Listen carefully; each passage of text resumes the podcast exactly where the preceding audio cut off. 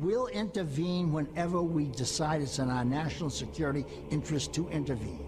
And if you don't like it, lump it. The problem with America is not that we go around marauding around the world imposing ourselves. Mm. The problem with America in the last 10, 15 years since the end of the Cold War, really in the last 60 years, is that we've been too slow to get involved. I don't know how many Iraqi civilians were killed, but I can assure you that the number is the absolute uh, minimal that it's possible uh, in modern warfare. Every nation in every region now has a decision to make. Either you are with us or you are with the terrorists. You know, that land over there is yours. You'll go back to it one day because your fight will prevail and you'll have your homes and your mosques back again because your cause is right and God is on your side. Welcome to the darkened hour. Good afternoon. Welcome to another episode of the Darkened Hour. I'm your host, Adam Fitzgerald. With me today, Richard Cox. Richard, how are you doing today? Good, thank you, Adam. Good to be here. And we have a special guest, Scott Horton. Scott Horton is the director at Libertarian Institute, the editorial director of antiwar.com, the author of two books, Fool's Errand, Time to End the War in Afghanistan, and the book we will be elaborating on today, Enough Already, Time to End the War on Terrorism. Since 2003, Scott has conducted over 5,400 interviews as the host of Anti-War Radio on KPFK 90.7 FM in Los Angeles, for which he had won the Austin Chronicle's Best of Award, uh, Austin Award in 2007 for Best Iraq War Coverage. Scott, thank you for coming on today. Thank you very much for having me, both of you. Um, well, I'm going to get right to it. Um, in chapter one of the book, you quoted Saul Alinsky uh, the following quote, that the real action is in the reaction of the opposition, end quote. Osama bin Laden understood this quite eminently. His grievance against the United States was to their military intervention in the Arab nations and on Islam's most holiest site, Mecca and Medina in Saudi Arabia. His response to the invasion of Afghanistan was to coax the United States into entering the country aggressively and to have a years long conflict with the United States, spending billions, thereby hurting the US financially in the process. Was this a victory for bin Laden in that regard? Yes, absolutely. I mean, the entire terror war, and I know you're interested in this subject. I'm not exactly sure your stand on on all of these things, but there's always been from the very beginning great suspicion about how the 9-11 attack could have happened and that possibly al-qaeda really was just a front for the cia all along or for the saudis and that this was a self-inflicted wound. But i'm kind of a reverse 9-11 truther. I think you can make a better case honestly that George Bush and the neoconservatives and uh, the militarists in his government and Barack Obama and his, for that matter, were all essentially agents of Al Qaeda and working from the script that the enemy wrote out for them to follow. Now, I'm being facetious there. I don't really mean it in that sense, but people always ask who benefits? Who benefits? Al Qaeda benefits. This was the plan. This is what they were trying to do. And, you know, John Miller, who had been a reporter for ABC News, and later became an FBI counterterrorism agent after September 11th. He had interviewed bin Laden. And later he talked with Peter Bergen from CNN, or who had been at CNN and also had interviewed bin Laden. And he told Peter Bergen that when bin Laden told him, Yeah, me and my boys, we're going to war against the United States of America, that internally he didn't laugh in the guy's face, but internally he said that he scoffed and laughed and, you know, like chuckled to himself that, yeah, you and what army, pal? Hmm. Because what John Miller didn't understand was what you just said there with that uh, quote from Saul Alinsky that in all asymmetric political action, whether it's clever protesting community organizing tactics in the neighborhood in Chicago, or whether it's crashing planes into a tower, the point is to create a reaction that serves your interest. How indeed, as John Miller wondered, was bin Laden and a group of just a few hundred men who were exiled on the border of Afghanistan and Pakistan, hiding out in the White Mountains, out in the middle of nowhere. How were they supposed to wage a regional revolution turn the entire Middle East upside down, depose all the kings and el presidentes and sultans and potentates that they hated and wanted overthrown. How could they possibly do that? Well, they had to get us to do it for them.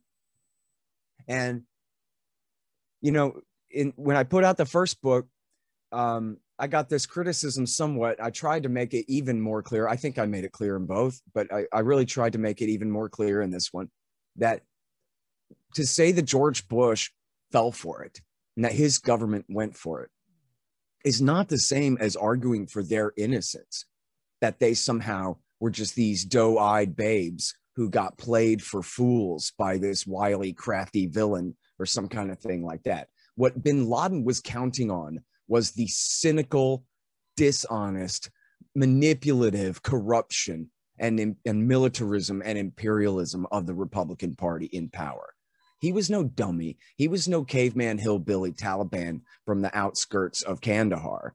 He was the son of a billionaire, had an engineering degree, was, you know, the bin Laden family are the bin Laden group is like comparable to Halliburton in America. It's a massive construction firm with massive government contracts and, and oil company contracts. This kind of this was a sophisticated guy. He knew what he was doing. He was giving W. Bush a crisis to exploit. And uh, in fact, as his son told Rolling Stone magazine in an uh, interview in 2010, in the fall of the year 2000, my father was rooting for George W. Bush. And it was because he saw in Bush the fake tough guy, pretend cowboy, all of this character, that this is a guy, a perfect mark, essentially. This is a guy who will attack and will exploit the crisis and break the country. And what bin Laden thought was the same as the CIA thought in the 1980s that if we bog the empire down, and bleed them to bankruptcy. In the 80s, it was us working with them against the Soviet Union. Then at the end of the day, we drive them out and win. And however many innocent people got to die between now and then, let Allah sort them out.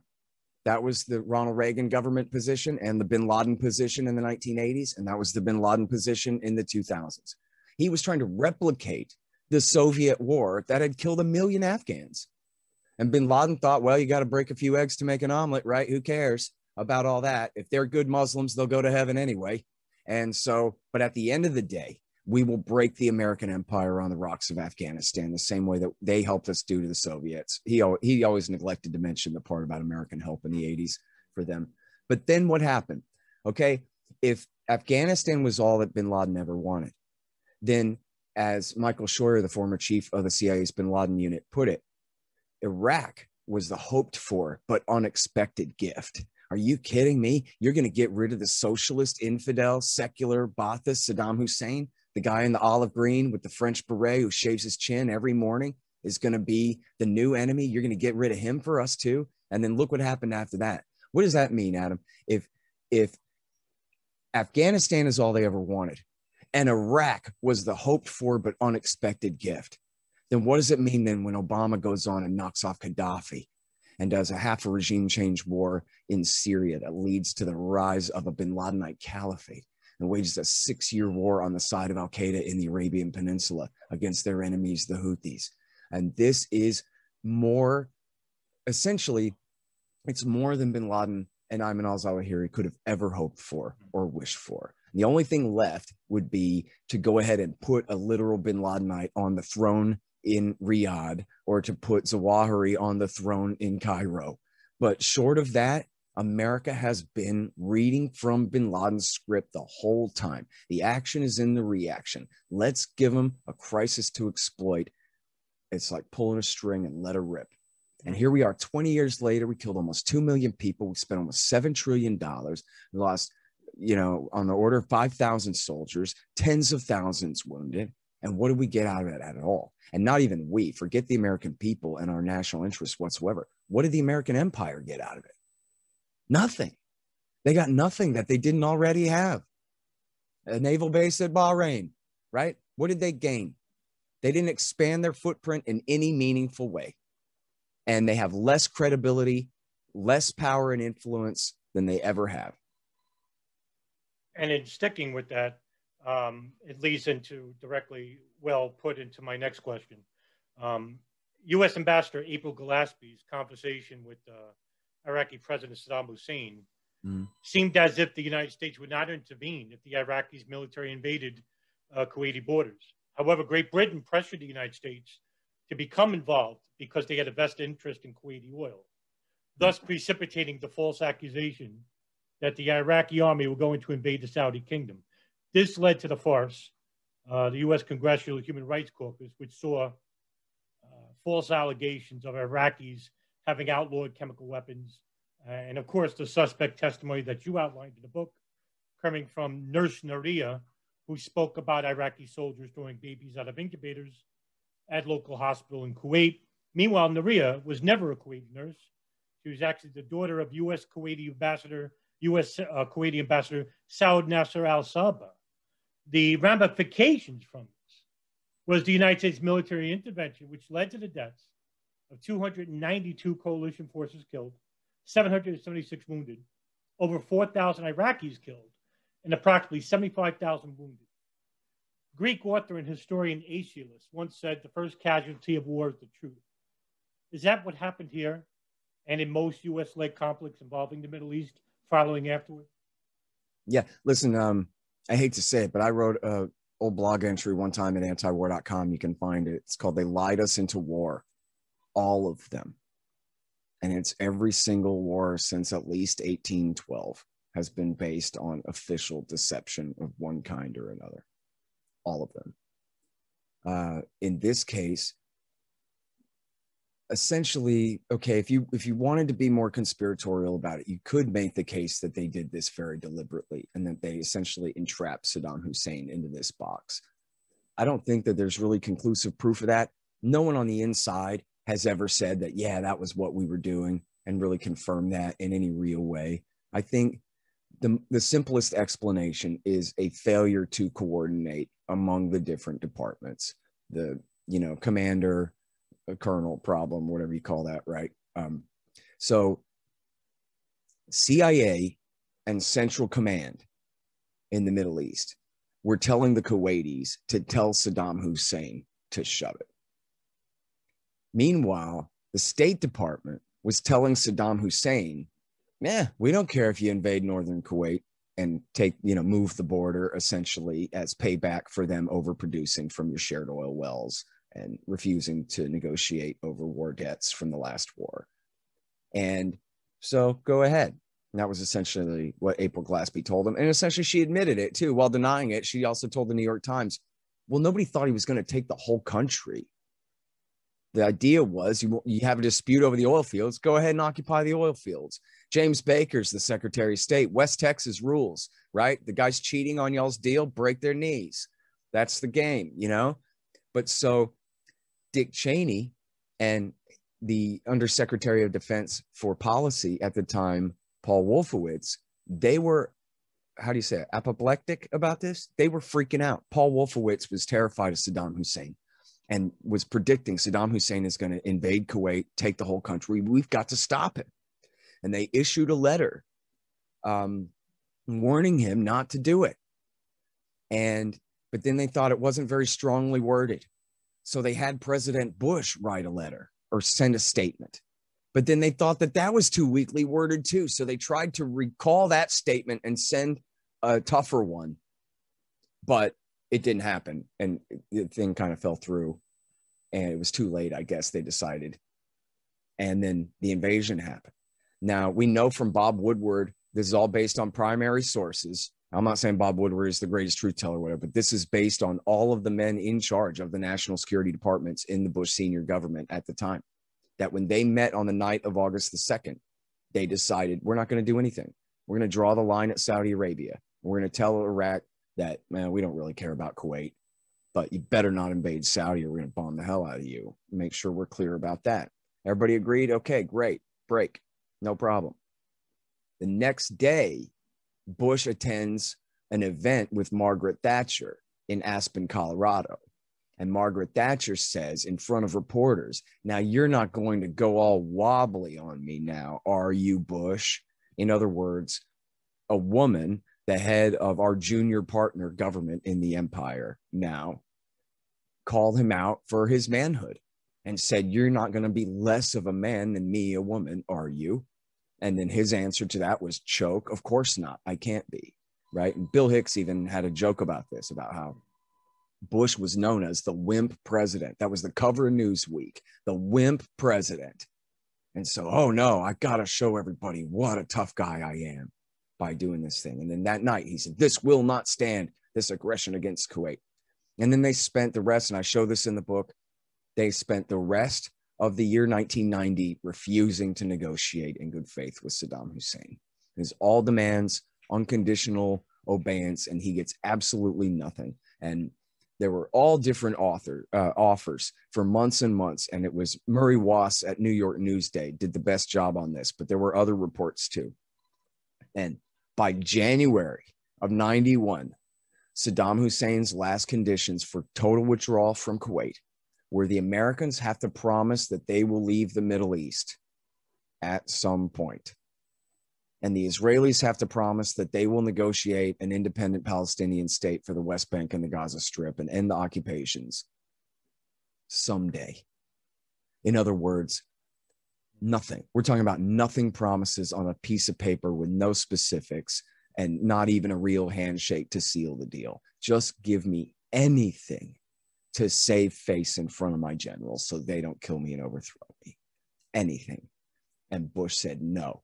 Any concession would be a reward for aggression. And so you get nothing. And so he couldn't withdraw without risking his own demise at the hands of his own government by losing that much face. It'd be better to lose a war than just give in without having lost one and getting absolutely nothing for it. And they knew that was his calculation. But after Desert Storm and building up all those forces, now what are they going to do? Have a victory without a war? They're going to accept concessions on his behalf? Not on your life. You know, the stage is set. Now we're going to do this. And, you know, Robert Parry always thought this. And I found a General Scowcroft quote, the national security advisor at the time, that I included in the book, seeming to confirm this.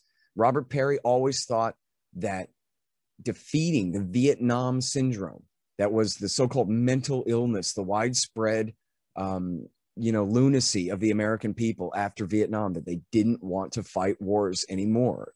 That that they had to destroy that. They needed a short, quick, easy, fun war that they could put all over TV with yellow ribbons and American flags and get people excited about intervention again. And it worked. And Bush Sr. said, By God, we've kicked the Vietnam syndrome once and for all. America is back. And General Scowcroft said that his specific thing, not just the Vietnam syndrome in the sense of like people's mom and dad not wanting to give their next son off to fight in the next war, not just that, but Caspar Weinberger and Colin Powell had come up with the Weinberger Powell doctrine, essentially written by the Army for keeping us out of war, right? Like the Air Force and the Navy, they're down for war all the time. Why not? But the Army infantry, man, they need a break sometimes, right? Uh, after Vietnam, they came up with this thing that was essentially 10 points to keep us out of war. You can't have a war unless the whole world is with us. You can't have a war unless the American people are, uh, you know, in super majority support. You can't have a war unless you already know how the victory is going to look and you already know it's going to be an overwhelming force overwhelming short victory with a clear end game, an exit strategy, and all these things. In other words, here's the army, but you can't use it, right? And then, as Madeleine Albright famously said to Colin Powell, what's the point of having this magnificent army if you can't use it, right? That's their whole attitude about this stuff. And so Scowcroft explicitly said, yeah, now, even though they had abided by the Powell Doctrine, right? They had stuck by essentially Powell's rules for a short, sweet, overwhelming victory that the people support that has uh, uh, not quite a clear end game, but something seeming like a clear exit victory, whatever. They had tried to stick to the Powell Doctrine, but the war was so successful and short, six weeks long. And, and, you know, obviously we've been fighting it for 30 years, but at the time is the way it seemed it was so successful based on the Powell Doctrine strictures that they decided that now we don't need the Powell Doctrine at all anymore. Now we can get in anywhere we want, whether we have an end game or not. We can throw out all these restrictions. So not just have we beaten the Vietnam syndrome out in the neighborhood, but we've beaten the Vietnam syndrome in terms of policy at the Pentagon. And the Army's official reluctance to do Vietnam again has now been canceled. And so it was just a matter of time that 10 more years and they got the Army infantry on the ground fighting in Baghdad, getting sniped from the rooftops. There, there seems to be a lot of agendas and explanations coming from uh, a multitude of sides here in the political, geopolitical structure. But what many people don't know um, is the agendas of, say, the, the enemies from afar. Um, and you're one of the very few authors that I know, um, in which I'm, I'm quite thankful for. You, you spoke about it in the book. Um, Ayman here. He wrote a book called Knights Under the Prophet's Banner. And this is hardly ever talked about anywhere. And when I read about it in your book, I, I was uh, smirking because I said, well, here is a real austere Horstierian uh, who knows about the uh, mindsets of very obscure people. And we don't know much about Zawahiri. We know a little bit about bin Laden. We know about Abu Bakr al Baghdadi uh, a little bit. Uh, but when it comes to people like Zawahiri, generally people don't know even the, just the name. Uh, I want to talk about uh, a little bit about, I want to hear your explanation for it. Um, in the book, you wrote about a little bit about Knights Under the Prophet's Banner. He speaks about the near enemy and the far enemy. Now, can you explain just a bit further about what Zawahiri was implying here regarding sure. the near enemy and the far enemy? Right. Okay. So to go back to, you know, we're going to have a world, uh, you know, a regional revolution, and you're going to do it for us. The idea was this that one, the American people or the American empire is already at war against them, they thought, by supporting the Israeli occupations in uh, Palestine and in Lebanon, by supporting the kings and dictators and sultans that tyrannize them and, you know, for example, keep oil prices artificially low to subsidize our economy at the expense of their people while they live in poverty and all these kinds of things. And for that matter, the bases in Saudi used to bomb Iraq in perpetuity all through the 1990s, through the end of the Bush senior years, and all through the Bill Clinton years. And so the idea was one, yeah, they wanted revenge. They wanted to fight us. They wanted to figure out how to get us into it. But again, they recognized that they're just a few hundred men and America's a global superpower. And so, what are they supposed to do? About a power like this. And so, you know, George Bush wanted the American people to believe that what they have against us is who we are, what we are, where we're from, what we believe, right? The more you love your mama, the more they want to kill you, this kind of thing. But if they were being honest about it at all, like, say, for example, it wasn't George Bush's son we were talking about here, but someone whose fault it wasn't, maybe, and they wanted to be honest about this, you say, well, why would a bunch of guys like this want to attack the middle part of North America? What did we, in fact, ever do to them? Right. And the answer was we were propping up their potentates, right? What they wanted more than anything. Bin Laden wanted to throw, uh, wanted to overthrow King Fahd, and Zawahiri wanted to overthrow Hosni Mubarak and take their places essentially or at least have someone i don't know if they were that greedy for power themselves they certainly wanted these sock puppet dictators of the americans overthrown and replaced with guys like them.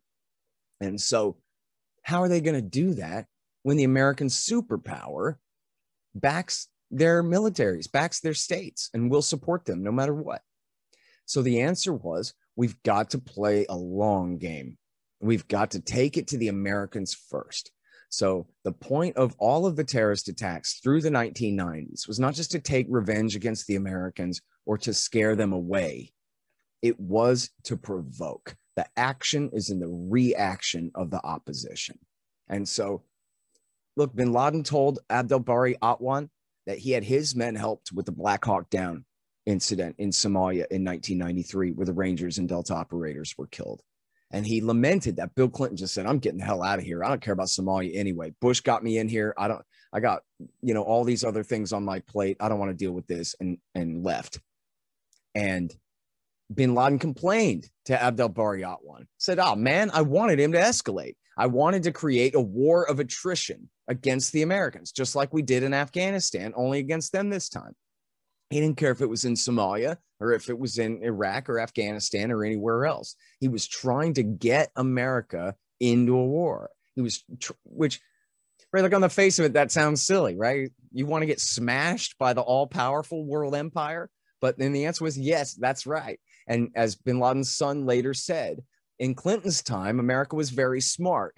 He sent some cruise missiles. He said this in 2010 when bin Laden was still alive. He said, they Bill Clinton sent some cruise missiles against my father and missed, and he lived.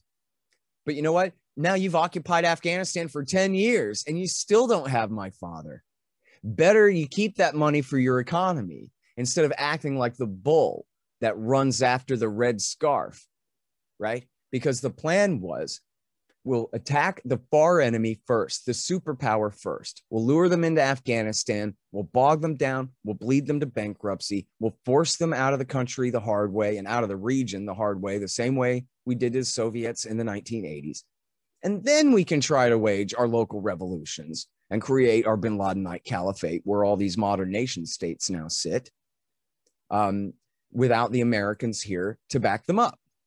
Now, the joke here, of course, right, is that at the time of September 11th, there were only 400 of these guys. They didn't have a prayer of overthrowing the king of Saudi Arabia or the president of Egypt or anybody else. They needed the United States to turn the region upside down, to radicalize the people, especially against their American backed sock puppet dictators in their politics, and to radicalize them in a religious sense as well. And you know touch off this massive sectarian war and all these things are massively productive for their movement.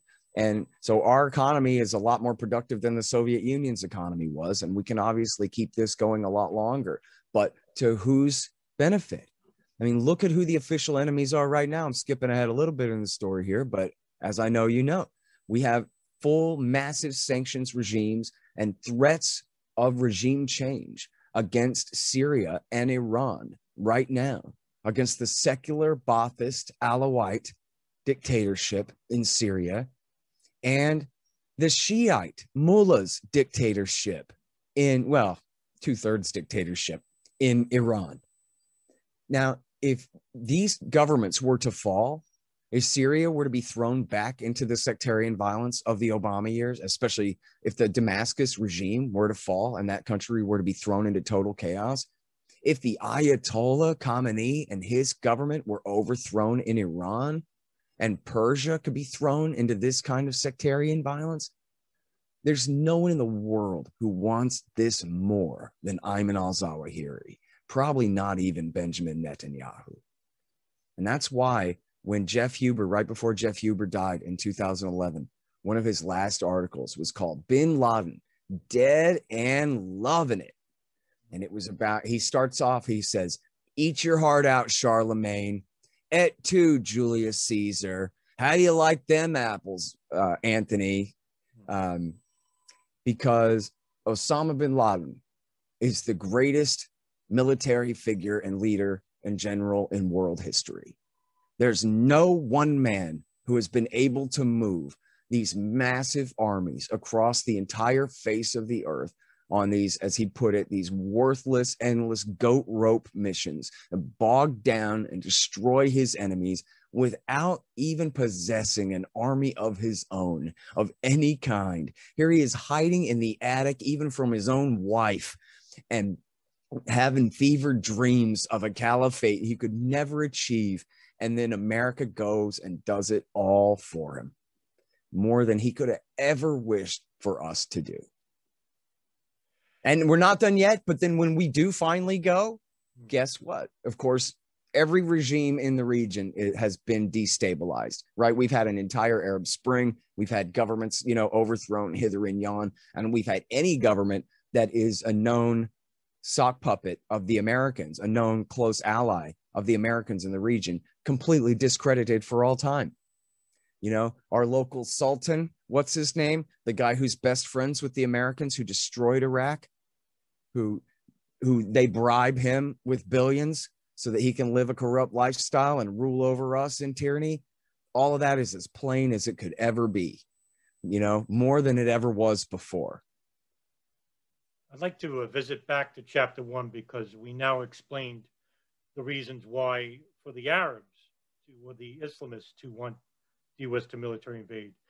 Um, under the chapter New Order, you, you, you spoke about um, the rise of the neoconservatives. Uh, Paul Wolfowitz, the Undersecretary of Defense Planning and Policy, constructed uh, the Defense Planning Guidance, or commonly known as the Wolfowitz Doctrine. Uh, this was later revised by Lewis Scooter Libby, um, who was then the Deputy Undersecretary of Defense for Policy. Now, the planning document outlined was to have the United States as the sole superpower after the collapse of the Soviet Union in 79, um, following the Afghan War, by expanding its military borders into the Middle East, Southeast Asia, for which would help inaugurate a new American century. However, the plan was not supported at the time and was later revised in the Bush Doctrine after the 9 11 attacks. Was this influenced, all of this, uh, by former National Security Advisor under Carter, Zbigniew Brzezinski's Grand Chessboard? Well, you know, Brzezinski and the neocons had severe differences about this stuff. I mean, Brzezinski was much more a hawk on Central Asia, wanted to focus on Afghanistan, and I'm almost certain was outright opposed to the invasion of Iraq. He certainly was constantly talking smack about the neoconservatives and by name. And you might remember that in 2007, when uh, the Ehud Olmert government and Dick Cheney were in conspiracy working to try with, with David Petraeus, working to try to gin up an excuse to uh, start a war with Iran. That in 2007, when uh, Dick Cheney and Ehud Olmert and the neoconservatives were really work and David Petraeus were really working hard to see if they could gin up a war against Iran and strikes against Iran. They were even saying that maybe we'll just get the Israelis to start it. David Wurmser, Dick Cheney's man, was actually leaked, and this was confirmed three or four places that um, Dick Cheney is considering having the Israelis attack Iran in a way that would force have them bomb the Natanz nuclear facility in a way that would force Iran to retaliate against American interests in the Gulf, as they put it, as an end run around President Bush to force him into the war. Well, right around the time, this is in spring of 07, at the height of the tension against Iran.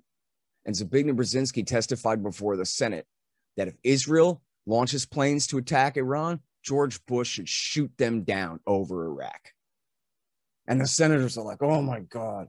And Brzezinski is like, listen, Israel and America are different countries with different interests. It's not in our interest to have a war with Iran. Are you crazy? We're going to be fighting from the Mediterranean Sea to India without a break in between? You think our army can bite off that much and chew it? You're crazy. And yes, if that means killing Israeli F 16 pilots, if they dare try it, then yeah, kill them, said Brzezinski. That's not Richard Perle and Benjamin Netanyahu's man. That's his, he's got his own bad ideas about world empire, but they're not Likudnik based ideas. You know, his idea is essentially still the probably more in line with what the neocons wrote in that defense planning guidance, which is not as Israel centric, which is about this arc of crisis and figuring out a way to exploit destabilize, destabilized countries in the Middle East and in Central Asia, especially, in order to dominate, as they put it, the world island under these old kind of British doctrines of Alfred Mackinder that, you know, America, like Britain, is a naval power. And so, how do we control Eurasia? We got a lot of bases in Western Europe and we've got a lot of bases in Eastern Asia. But what do we do about the center landmass here? How do we dominate the wheat fields of Ukraine? How do we keep the Russians out of everywhere except Russia, and that is we got to be there instead. And I think that you know is much closer to reflecting Brzezinski's uh, priorities. Whereas, frankly, as as he understood and was frank about at times, the wars in the Middle East were not fought for American imperial interests; they were fought for the Israelis. This is what Israel wanted. This was the push from the Likud party mostly Benjamin Netanyahu's faction of it. Ariel Sharon really just wanted to do everything he could to get us to attack Iran first. But Netanyahu was really was a clean breaker and really thought, no, we want to do Iraq first. And he was Even though Sharon was in power, Netanyahu was the one who was closer to the neoconservatives in the United States. And then they promised Sharon that don't worry, once we do Iraq, we're going to go to Syria and Iran too anyway. And so Sharon and his government got on board for it. And I list a thousand evidences in there. Even Condoleezza Rice's right hand man, uh, Philip Zelikow, the guy who took the primary responsibility for writing the 9 11 report, said, I have a giant block quote there. He's very frank about it that it's not oil and it's not just American military interest. The reason we went to Iraq was for Israel and because of the neoconservative and he wasn't a neocon he's like considered more in the realist camp i guess and that because the neoconservative prior conservatives prioritized israeli interests and that was why we did it as he put it to protect israel as though they needed protecting from iraq which is a joke but still. Well a short follow-up question to that. Is uh how's our relationship with israel becoming a detriment for uh, the middle east and southeast asia and for hegemony in the future? Yeah, absolutely. I mean, the, even from the point of view of the American empire, Israel is a counterproductive albatross. You know, from the point of view of the American people and our national interest, they are nothing but a negative in virtually every way. And September 11th would have never happened if it wasn't for Israel's policy in the Middle East. You know, I saw this great video one time. I wish I had saved this. It's a Jewish guy from Brooklyn, New York, and he's doing a thing debunking the bombs in Building 7. And he's going, There's not bombs in Building 7. It wasn't the Israeli. In fact, I think the frame of it was like he was really interested in this stuff and he was kind of going down the Building 7 rabbit hole. And then he realized he figured it out. Hey, guys, it wasn't the Israelis planting bombs in Building 7.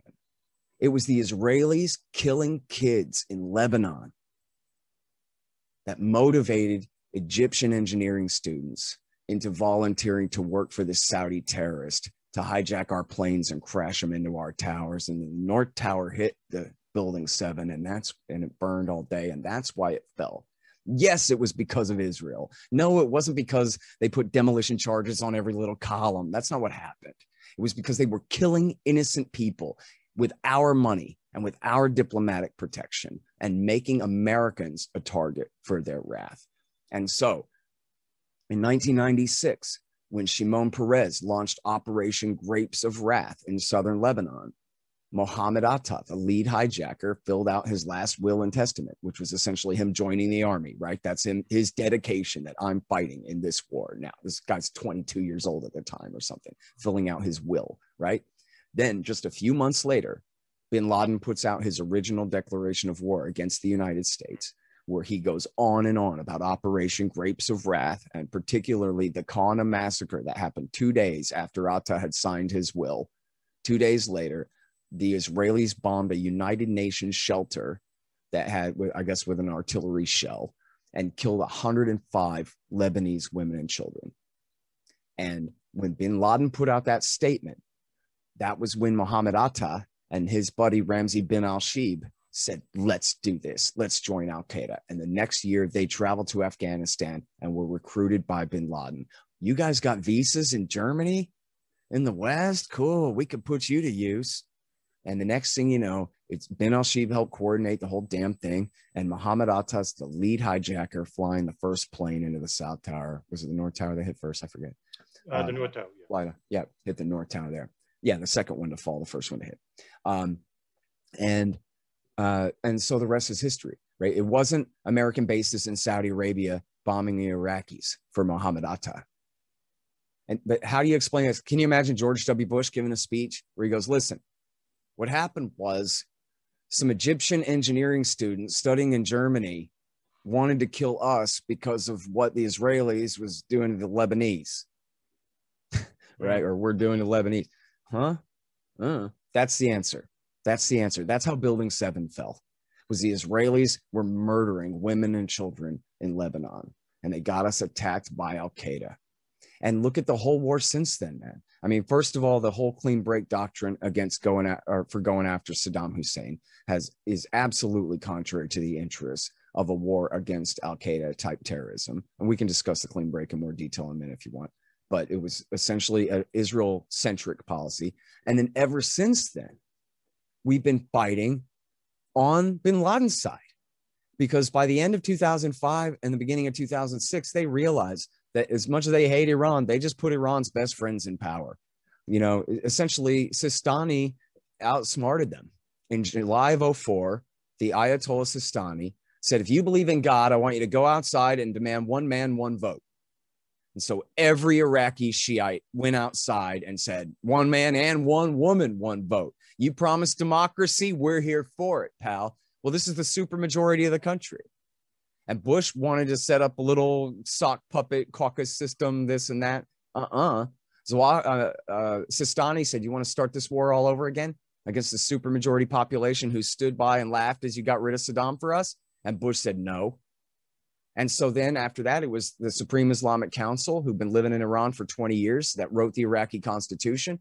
Was the Supreme Islamic Council and the Dawa Party and the Sadrists who won the January 2005 election with the purple fingers and inaugurated the entire civil war, which America fought on the side of the Iraqi Shiite supermajority, the best friends of Iran, against the Sunni 20% uh, Sunni Arab minority, and including cleansing them out of the capital city and creating this entire new, almost kind of nation state of Iraqi Shiistan.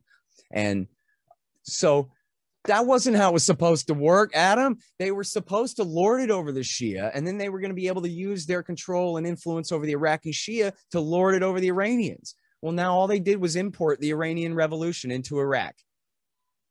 Oops. So then they launched the redirection that said, we got to make it up to the Saudis. And yes, of course, the Israelis. It's not a coincidence that is Elliot Abrams helped leading this push, the same guys that lied us into war, then turn around and say, you know what? We really did screw up. And the sooner we recognize that, the better. And then we'll turn it around. The redirection means we tilt back toward the Saudis. But as you know, the Saudis don't have a real land army, they only have Al Qaeda terrorist shock troops. So tilting back towards the Saudis means supporting the Muslim Brotherhood in Syria, Fatah al Islam to try to attack the, the um, uh, Hezbollah in southern Lebanon, Jundallah head chopping, suicide bombing terrorists in Iran. And then um, once Obama comes in, this is the same policy that he pursued at the urging, of course, of the Saudis, but also especially the Israelis. As Jamie Rubin, uh, Hillary Clinton's former advisor from the Bill Clinton years, wrote in Foreign Policy magazine, which was actually an adapted version of a memo he wrote to her privately that we got from WikiLeaks that the real reason to intervene in Syria is because Israel is worried about Iran arming Hezbollah by way of Syria. And Syria is the keystone in the arc of Shiite power, which now includes Baghdad. So if we gave them Baghdad, we got to at least take Damascus away from them. And so now you have from at least two, 2006 on, but forget that, even the redirection from the Bush years, from 2011 on in the Obama years, you have America at Saudi and Israeli behest fighting outright on the side of the bin Ladenite terrorist enemies of the American people, the butchers of New York City, the worst part of the Sunni based insurgency from Iraq War II that fought the Americans and massacred Shiite civilians because Iran is the enemy of Israel. Iran arms Hezbollah, which doesn't really threaten to invade Israel, but can has the power to keep Israel out of southern Lebanon to limit their freedom of action, as they complain. And so here, the American state is we're not talking daylight here, we are talking night and day. The American people's policy is wanted dead or alive, the butchers of New York City, kill Al Qaeda, keep us safe from Al Qaeda. The American government's policy is back Al Qaeda because Israel and Saudi hate Iran more.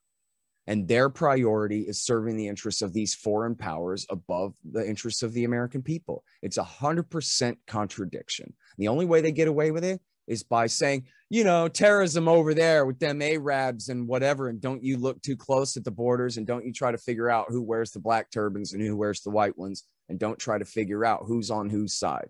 All through Iraq War II, they said, well, it's us and the Iraqi people fighting for democracy versus the terrorists who are trying to thwart it, right? When that wasn't the line at all. The line was we're on the side of the Shiite supermajority and their allied 20% Kurds against the Sunni Arabs.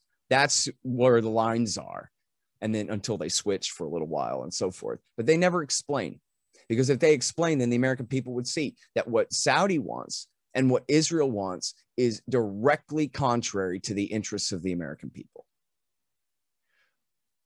Let's go back to what you gave a little bit of interest in explaining about, which is the clean break. Um, 1996, yeah. a new strategy for securing the realm, which was authored by um, some of the more stricter neocons in the State Department. Uh, yeah, David Wurmser, was the primary right, author. David Wurmser, Douglas mm-hmm. Feith, Richard Perle. Uh, just give us a brief explanation as to how sure. this, what this document entails, and how it's being influenced in uh, today's politics in the Middle East. Right. Okay. So first of all, it's a completely harebrained scheme. the The original premise is we don't want land for peace. We don't want Oslo. We don't want a deal with the Palestinians. We would rather just achieve a position of ultimate strength in the region. No one will mess with us, and we'll call that peace rather than having a decent understanding with our neighbors, which they have a peace deal with the Egyptians and the Jordanians. They could just as easily pursue a permanent peace with the rest of their neighbors. But they said, look, we rather just be stronger. And um, so part of it was kind of a neoliberal program for getting rid of socialist excess and, uh, you know, boosting the budget and that kind of thing that you would recognize as like a typical austerity type program, you know. Um, but then the rest of it is how to achieve this regional hegemony. And it's completely crazy and stupid. Okay. So everybody picture again the map of the Middle East here as we're talking about. We have this, as they call it, this arc of Shiite power from Tehran, skipping over Iraq for now. this is 1996. Saddam Hussein is the roadblock here, the Sunni Baathist uh, in the middle there. And then, but then you have Syria, which is run by the Alawites, who are very close to the Shiites and have an alliance with Iran. And then, of course, Hezbollah, which is this mini state in southern Lebanon, which is run by Shiite clerics, which had grown up in opposition to the Israeli occupation in the 1980s and 1990s. And so this is the name of their dilemma. Okay. Iran arms Hezbollah by way of Syria. So then David Wurmser writes and Richard Perle rubber stamps that this is what we believe. Here's what we want to do we want to focus on getting rid of Saddam Hussein in Iraq. But that's crazy, right? On the very face of it, America in the Ronald Reagan years, in the Jimmy Carter and Ronald Reagan years, had backed Saddam Hussein to contain the Iranian Revolution in a bloody war that killed almost a million people. And then at the end of Iraq War One, when Bush Sr. encouraged the Shiites, encouraged to rise up and overthrow Saddam, he then choked and stabbed them in the back and let Saddam massacre them all, killed 100,000 people, used the MEK to help crush them too. Why? It was because they realized they were importing the Iranian Revolution they just spent eight years trying to contain. That now the Iraqis who had taken Iran's side in the war were coming across the border to lead the revolution. And they went, oh no. That was why they stayed in Saudi Arabia for 10 years. That was the excuse for it uh, was to bomb the no fly zones that they erected in the name of protecting the people they had just betrayed. Right. So, um, the, uh, um, by the time the neoconservatives come in in 1996, uh, there's essentially this status quo, this stasis that everybody kind of agrees is untenable. And they already called this guy Hitler a hundred times, and then they set him up to massacre the uprising. They've got it set that um, the only thing keeping him from killing every last Shiite in the South is our no-fly zone, which is not true, right? He'd already put down the uprising; it was already over anyway. But that was the excuse. But then the idea was, and the neocons pushed this the whole time, and it was especially reinforced by the fact that Bush Sr. had lost after just one term to Bill Clinton, was that he didn't finish the job. He should have finished the job and gone all the way to Baghdad and done all of this. And so here's the thinking that Wurmser explains of how this is supposed to work. Okay. We're going to overthrow Saddam. And then that means that King Hussein of Jordan will inherit the throne in Baghdad and rule over Iraq. And then they changed that to instead of King Hussein, it would be his cousin would take over. And what'll happen is, see, the Hashemite kings of Jordan are descended from the Prophet Muhammad.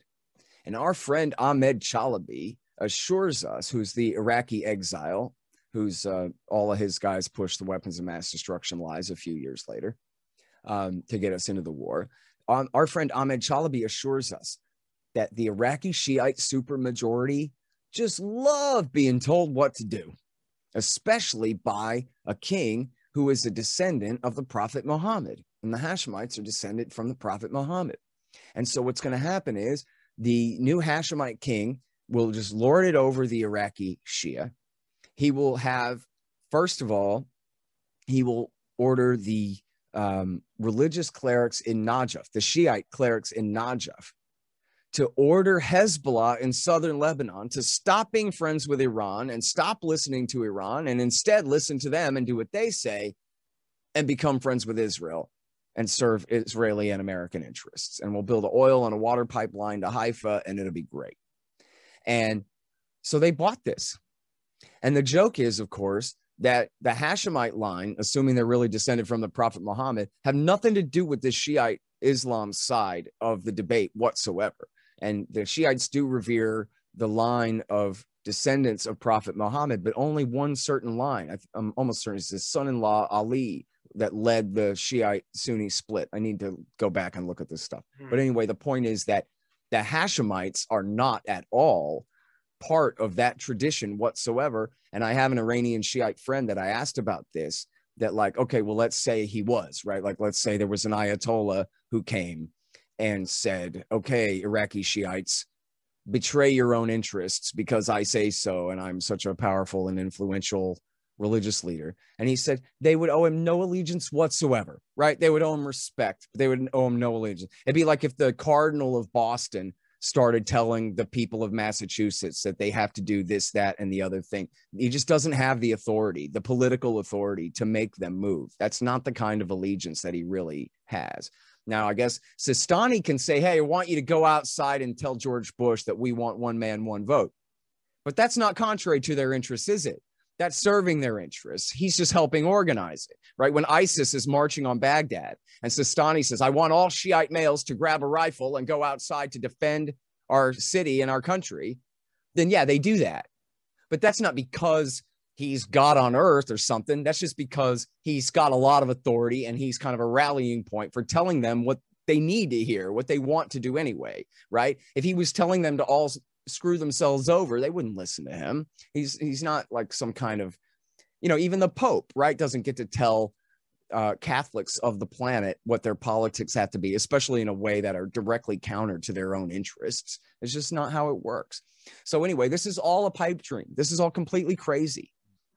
And they ended up, of course, in the name of democracy spreading and all of this stuff, they had to replace the Jordanian king, and Hussein died. King Hussein died and I don't know which cousin they were going to use, but they ended up replacing them in the scheme with Ahmed Chalabi himself. Will now be the guy who was selling them all of this stuff. Now he will be the sock puppet, and he will be the one who tells the Shiites what to do, and they'll just love it, and we'll lord it over Hezbollah in southern Lebanon and make them stop being friends with Iran, and we'll lord it over Iran. And Wurmser says, and I quote in the book too, where Wurmser writes, I forget because there's three different essays here. There's clean break, coping with crumbling states, and then the book length treatment is called Tyranny's Ally, uh, with a foreword by Perle. And um, but they say I forget. I think maybe it's in Tyranny's Ally. They're like, yeah, see. And then once we turn Iraq into Shiite dominated America friendly, Israel friendly paradise, only then will they be able to rise up to their full height and lord their authority and strength over Iran and bend Iran to our will as well. And the people of Iran will then under the direction of the Iraqi Shiite clergy and others, will then overthrow their government for us and everything will be great in Iran too. I mean, this is just completely crazy. I mean, Paul Wolfowitz and Richard Perle and David Wurmser would have had to have been absolutely dumb as hell to believe that any of this made any sense at all. But it was just a matter of confirmation bias, right? This guy was telling them exactly what they wanted to hear. And then there's this great article, I'm sure you've read it. I quote it in the book, and it's really a hoot to read, as sad as the whole situation is ultimately. It's called How Ahmed Chalabi Conned mm-hmm. the Neocons. Yeah. And it's got Douglas Feith's law partner, Mark Zell, on the record, absolutely screaming and yelling and throwing a temper tantrum and saying, This guy, he lied to us. He told us that the new Iraq would be a friend of Israel. He told us that the new Iraq would build an oil, uh, oil and water pipeline to Haifa. He promised a lot of things. He said a lot of things. Now he doesn't even talk to us anymore. He won't even take our phone calls. Now he's running around with the Iranians all day. Can you believe that? In other words, these guys are suckers, man, and they got played. And forgive my French, this is a direct quote John Dizard is the journalist. It's not my language. It's John Dizard quoting an associate of Ahmed Chalabi in Jordan. And this man says to John Dizard that, and I wouldn't have phrased it this way anyway. Okay. I mean, this is, but it's important in the meaning here. Okay. For the context. This guy tells John Dizard, well, I was really worried and I was asking Ahmed, what are you doing running around with all these Zionists in DC?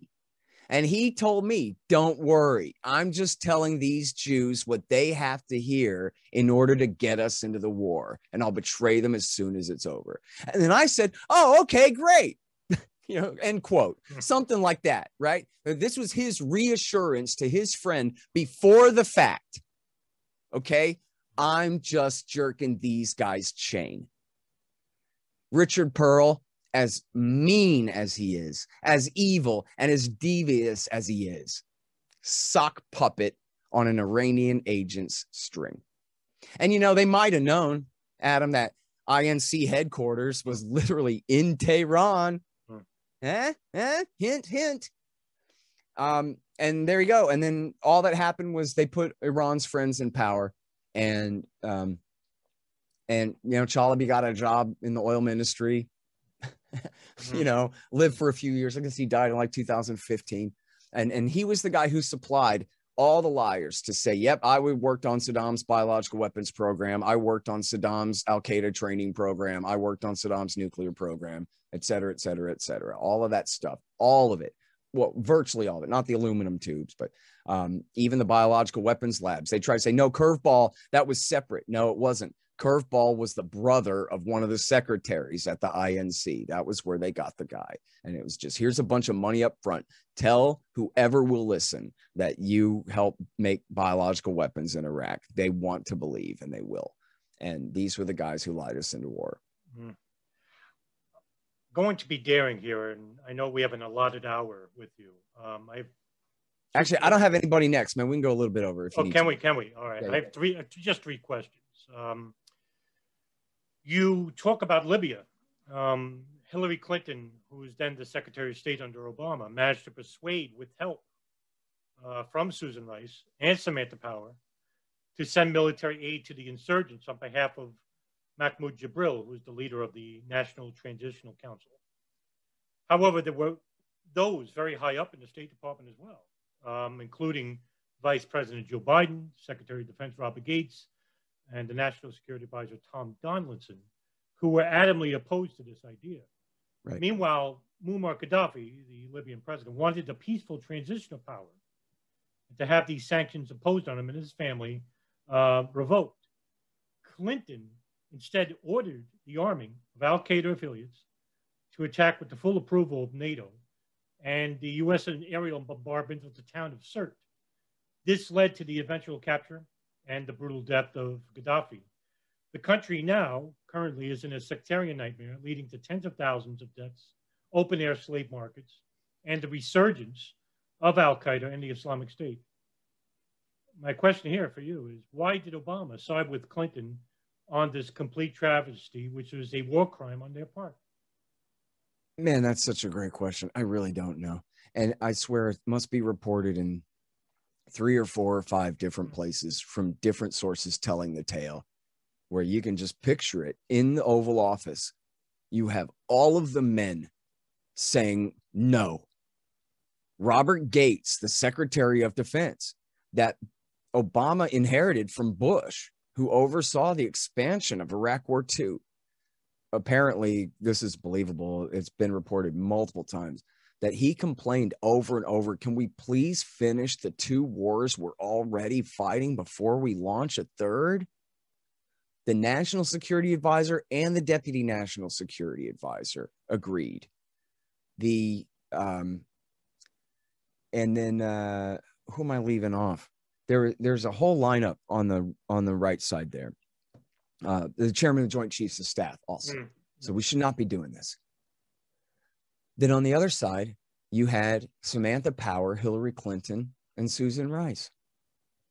And in all three cases, their interest was themselves. Their interest was their own power.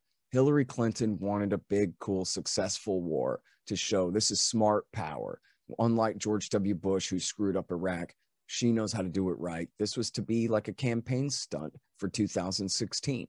Of course, by the time she ran for president, she had to pretend the whole thing never happened. It was mm. everybody else's fault, nothing to brag about at all. But this is in Michael Hastings' piece in Rolling Stone about Libya. It's almost unbelievable, except that this is exactly how it works, man. This is what they call the public choice theory, where there's really no such thing as the national interest. There's only the interests of the individual people who have jobs in the national security business, right? So Samantha Power was in 2007 and 8, she was an advisor to Obama, not Clinton. And in fact, she had really screwed up and called Hillary Clinton a monster. Hmm.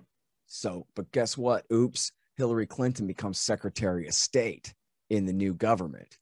So that means Samantha Power gets regulated to a deputy position on the National Security Council instead of something powerful. Well, Hastings reported this. It's out of her own mouth and her people. She felt, Adam, that she had done her penance for calling Hillary Clinton a bad name.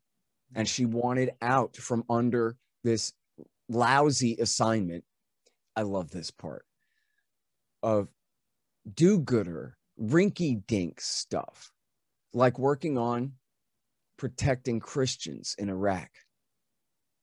She didn't want to do do gooder, rinky dink stuff like that anymore. She wanted a promotion and she wanted a pat on the head and some attention from the boss.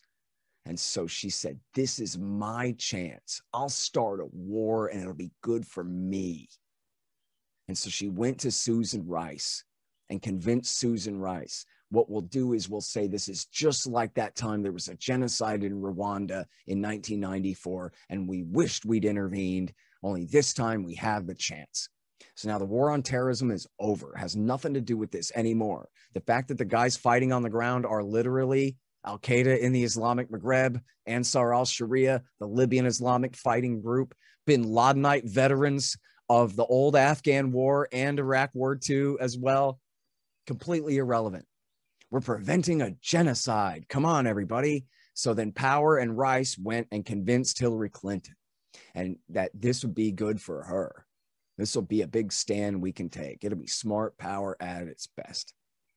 And then as Obama, according to Gates, and Gates is a horrible liar, but I don't know. I like this one, so I believe it. Gates says that Obama told him that his decision to start the war was 51 to 49%, which is nothing less than an admission of a war crime. It's the admission of launching a war of aggression. Not 60 40, not 70 30, not 90 10, but 51 to 49.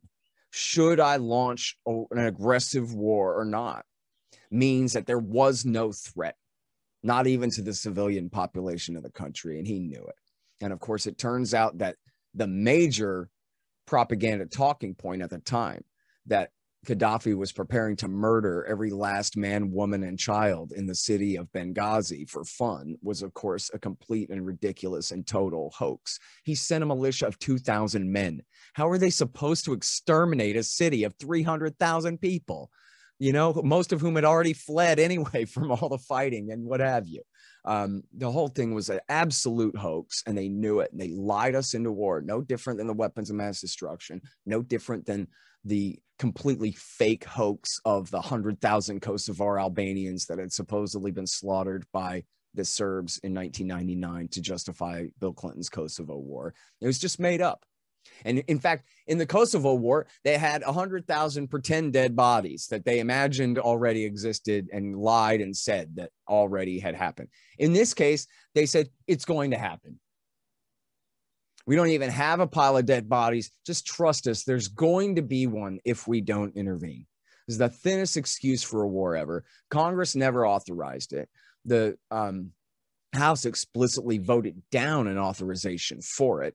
And Obama continued anyway for nine months. And then, as you say, Gaddafi was ready to negotiate. Gaddafi hated bin Laden. He was the first one to put out an Interpol arrest warrant for Osama bin Laden. The, the British had used uh, the LIFG to try to kill him in the 1990s. And that had their support and the CIA support for the LIFG had been turned off temporarily at the beginning of the terror war. And now they just turned it right back on again.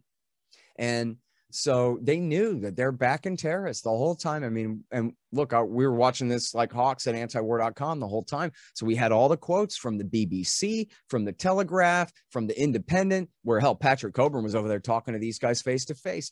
The leaders of the fight on the ground, these are the Mujahideen. They bragged. This guy, Hasidi, bragged that, yeah, me and my guys fought in Iraq War II against the Americans there. What of it? Abdul Hakim Belhaj, who's a major potentate in the uh, Tripoli legislature to this day, had been uh, an associate of bin Laden in Afghanistan and had fought in Iraq, had been captured and rendered to Thailand and tortured by the Americans and with the cooperation of MI6. And then after the war, he sued the Brits. Now, there's nothing like a semblance of a rule of law in America, but in Britain, apparently, you can still find a magistrate that'll hear a case like this. So he sued the Brits for cooperating in his torture, and they settled. And this is a guy who was was a Bin Ladenite, who is one of the major recipients of the power. His Libya Dawn group has been in play this whole time in Tripoli ever since then, and committing war crimes too, and on their side of the civil war. And then, of course, I mean, there's so many facets to this. You mentioned Jibril. He was the Libyan Chalabi, right? But Chalabi worked on David Wurmser and Richard Perle and Paul Wolfowitz for like eight years. This guy, Jibril, gets Hillary Clinton in a hotel room for 45 minutes and says, Yeah, yeah, yeah, no, democracy. And she goes, I don't know, good enough for me. But meanwhile, Libya is a tribal society you know, there's basically one major dominant tribe in each of the major cities. So as soon as the war breaks out, now it's the Mizratans versus the Zintanis versus the who, like all over the place. Hundreds of militias cropping up all over the place to fight. Nothing like a monopoly on force. And you listen to these jerks now. I don't know if you saw this, where Antony Blinken, Antony Blinken, um, in his um, congressional, uh, you know, his uh, Senate confirmation hearings, says yeah, well, you know, the problem was, geez, we didn't really realize that Gaddafi didn't really have a state. So that when, when he killed him, there was really nothing for anyone else to take over. We had to start from scratch. So that was all Gaddafi's fault, see? Because Gaddafi was such a frightened dictator that he was afraid to have a big enough government that it could do without him. So it's his fault that he didn't build up a good enough government for us to put Al Qaeda guys in charge of for them to run well when yeah okay. Obama famously said libya was a shit show. It was the worst mistake of his presidency. But read the fine print. What he said was i should have sent the infantry. I should have invaded. I should have conquered the country. I should have taken responsibility for building a new state in libya the same way has already had already failed in iraq. And he's just mad because he thought the the French and the British were going to do it, and then they never lived up to their end of the deal. So he wasn't he wasn't regretful that he launched a 51 to 49 percent unnecessary war based on a lie for Al Qaeda that turned into an endless civil war of chaos and death and destruction and open slave markets and 10,000 drowned refugees in the Mediterranean Sea and all of this. He doesn't care about that. He doesn't regret that. He only regrets that he didn't send the whole damned army to North Africa to make it a hundred times worse. And then the most famous story out of the Libya war, of course, is the Benghazi massacre of 2012. Wait, oh, I'm skipping a step here. You refer to this too. Gaddafi wanted to deal, and this is in the Washington Times and the New York Times as well, has a, a big two part series where they allude to a lot of this as well, or uh, confirm a lot of this as well. But the Washington Times series is great. Um, it's a four part series about how the CIA and the military tried to stop the war and Hillary Clinton's State Department overrode all of their efforts. But literally, the CIA and the military were negotiating to try to find a peaceful resolution. And then once she put a kibosh on all that, and once the war started, kept it going. And they could have negotiated some of the, there's audio of phone calls of some of these negotiations going on into the summer before Hillary Clinton finally shuts it all down. Well, Gaddafi wasn't murdered until I think October, right? The war lasted nine months. And so, yeah, from February to October is when he was finally lynched. And so we had all that time to call off the war, to figure out a better way. They were negotiating with, with Gaddafi's son, Saif. And he had a couple of sons, but this guy, Saif, had long been, you know, uh, touted by American uh, and and British reformers, right? Like he was, or uh, as a reformer um, by by the establishment, he was like you know the British Chatham House um, you know, the Royal Institute for International Affairs and the Council on Foreign Relations and all these type people would say that, like, you know, this guy could be a reformer. He actually really is interested in democracy. He's interested. He doesn't want to just inherit a, a, kind of royal dictatorship from his father. He wants to help to turn Libya into a real modern nation state and part of the international community of which is a nice euphemism for the American world order and all of these things. And this is a guy that we could work with. So once the war started, Saif Gaddafi is going, look, man, this is not BS. This is true. Listen to me. This is Al Qaeda on the ground. That's who these guys are. It's the Libyan Islamic Fighting Group. That's who this is. It's not too late to call it off. What we'll do, they had a plan. They're going to kick the old man upstairs and let Saif Gaddafi come to power, end the war, but then hold elections, broaden reforms, you know, include new people into an expanded parliament and all these things, right? Let's figure out a way to do what you say you're trying to do, which is create a new democratic Libyan state. But just like you would think might be the lesson of the last war, we still had troops in Iraq through the end of 2011. The Iraq War II wasn't even all the way over yet. And you think you might have learned the lesson from the last war about how not to do this kind of thing. That, like, maybe Saddam's secular dictatorship instead of dropping a virtual atom bomb on it. Maybe we could have accentuated the secular part and tried to, you know, with with um, you know ironclad protections for religious and ethnic minorities started to open up the process to democracy create a bicameral legislature and a rule of law and uh, and a bill of rights and a whatever whatever maybe america could have worked with saddam hussein on taking his secular government and making turning it from fascist to more of a democratic state which by the way he offered to do. He offered to surrender and to hold new elections. It's all in the book.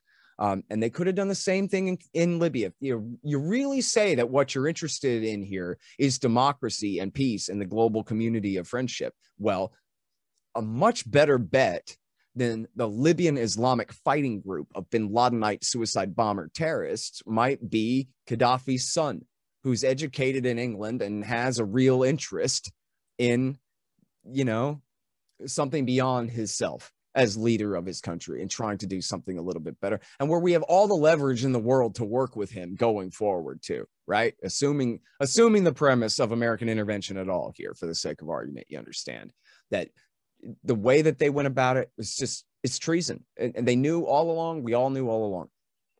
In fact uh, the former chief of the bin laden unit uh, the cia's bin laden unit michael scheuer you should find this clip if you've never seen it. I'm sure you probably have seen it. it's hilarious. Uh, michael scheuer on cnn in the spring of 2011 and he's being interviewed by two women. I forgot which ones they were. Katie tur i guess was one of them. No nah, i don't know their names. Anyway it's the cnn ladies and he's going, look, man, in any other situation, these men, we would call them the mujahideen. That's who they are. Like, th- this is bad. We're not supposed to be doing this. And the lady's like, yeah, but come on. The CIA, CIA is over there vetting these guys and making sure that we only arm the right guys. So it's fine. And he goes, no, that's not true because, see, the worst guys aren't going to talk to the CIA. But that doesn't mean they're not there. And that doesn't mean that they won't be the ones who inherit the power and have the most influence. See? And they're just like, yeah, but Obama wouldn't be doing this if this wasn't a good idea. And finally, he gets mad at them and says, look, you're just carrying water for Mr. Obama. Okay. The fact of the matter is, this is horrible and crazy and stupid and wrong, and we shouldn't be doing it. And they're like, yeah, yeah, yeah. What do you know, former chief of the CIA's bin Laden unit? You just must not like Mr. Obama very much. And then that's the end of the conversation. But, and this is uh, April at the latest uh, May at the latest. I bet it's April of, of 2011. Months and months and months before um, Gaddafi is killed. And the, the place has been in civil war ever since then. And then I'll keep this real brief. The Benghazi massacres, I'm sure you understand, but Mm. most people do not understand. The current scandal is a limited hangout. There was not good enough security. The CIA and the military were not allowed to come in and save the day in a timely enough fashion. Obama and Hillary are feckless leaders. David Petraeus, too. Don't forget about him. The head of the CIA went to the movies that night um, and this kind of thing. Okay. So those are all criticisms and they're fine, but that's not the, the scandal at all. The scandal was revolves around the question why was Ambassador Christopher Stevens in Benghazi, not Tripoli? And the answer is because he was working with the CIA and the Qataris on a massive mission to funnel these jihadists and guns onto the next war in Syria. Mhm. And the reason that they killed him was because the Democrats, or the Republicans too, but apparently, especially the Democrats, have this theory if we just give these guys a lot of guns and money, they'll love us and do whatever we say. But that never works, right? We give them guns and money, they do what we want to that coincides with what they want, but then they do whatever they want to us too, right? Uh, see, for example, Bill Clinton backing them in Bosnia, Kosovo, and Chechnya, and then them, them attacking us all through the 1990s anyway. Well, here, the CIA is running an operation to help these Al Qaeda guys travel, you know, take their guns and their efforts on to the next war in Syria. Well, guess what? Another part of the CIA at the very same time is waging a drone war in Pakistan. Now, go back to 2002. Dick Cheney had the CIA and the Egyptians torture a man named Sheikh Ibn al Libi into pretending that Saddam Hussein taught Al Qaeda how to hijack planes and make chemical weapons. And then uh, Colin Powell used that in the UN address to lie us into war, right? Well, guess what? In July of 2012, the CIA killed his brother. Oh, I, I left out the part where after they were done with, with Al Libi, Ibn al Libi, they shipped him back to Gaddafi, who was cooperative with the terror war at the time, who murdered him in his jail cell. We call it Arkansas when somebody kills themselves in jail. Um, after Hillary Clinton, uh, uh, Bill and Hillary's, you know, reputation. Um, so then years later, now it's 2012. CIA is in the midst of this high treason, working on behalf of our Bin Ladenite enemies, while another branch of the CIA is waging the drone war in Pakistan. They kill Sheikh Ibn al Libi's brother, Sheikh Yahya al Libi, in a drone strike. Well, then Ayman al Zawahiri puts out a podcast and says, you know, it'd be funny would be if you guys would murder the Americans in Benghazi on September 11th. Anniversary's coming up. And here these idiots have stationed themselves in the middle of our hornet's nest. Let's sting them. And so they did. That's exactly what happened. It was all, I mean, hell, they should have known it was coming. It was a, he put it out to the public, to the world. And so they thought they were too clever by half. They had everything under control, but their jihadist terrorist allies, it was Ansar al Sharia, who they fought the war for, were the ones who killed them. And then they made the big scandal about Susan Rice said that it was a riot over a YouTube video that got out of control Mm-hmm. instead of a deliberately planned terrorist attack. So, what a scandal, right? She did lie about that. And of course, Hillary made her go on all the talk shows and take the blame for that instead. Oh, she was sick that day, I guess. Um, and made made Susan Rice take the lump for that one, which is fine because again, she helped push us into that war too. She was the one uh, as UN ambassador who did the most to push the lie that Gaddafi was giving all of his soldiers Viagra so they could rape their way across Libya and, rape every woman and girl that they found on their way to murder every last man, woman, and child in Benghazi, which was an absolute ridiculous hoax. And you know, I'll never forget either driving down Sunset Boulevard in my little green truck in LA and listening to the after Rush Limbaugh clone, right wing, you know, Republican on the AM channel. And of course, his spin goes like this Look, guys, even Susan Rice is saying that Gaddafi is committing these war crimes and and and giving his soldiers Viagra to rape every woman and girl in Libya on their way to Benghazi. So that's how you know it's true. When even Susan Rice, the liberal Democrat, says that this war crime is true, then now all of our right wing Republican confirmation biases are confirmed that it just absolutely must be, which is a ridiculous hoax. You could just as easily spin that the other way. Susan Rice, who worked for Bill Clinton, who, short of George W. Bush, is the worst liar in American history, says that this is going on, that's exactly why not to believe it. How are soldiers supposed to fight a war if they're stopping to have sex all the time or you know rape people all the way between missions? I mean, you're gonna you're gonna get surprise attacked when you guys are not paying attention. You know, it doesn't sound right at all. And the, the evidence for it was nothing, of course, right? It's a hoax perpetrated by the Qataris and um, and the Americans. And so um anyway, so yeah, and the whole thing's a disaster. They've been at war ever since. There's nothing like a monopoly government there. There are two major governments fighting over control, but they won't just split the country back in half. It's only been a unified country, not since World War One, but since after World War Two was when it was first unified under a British sock puppet king and then under Gaddafi. And now this. It was always Tripoli, uh, Tripolitania or however, and Cincerencia. I can't pronounce either of them these two completely separate kingdoms in North Africa there that had always been different. And and yet and they're making no headway whatsoever. And they're fighting over the oil basin in the middle. And you have America on both sides.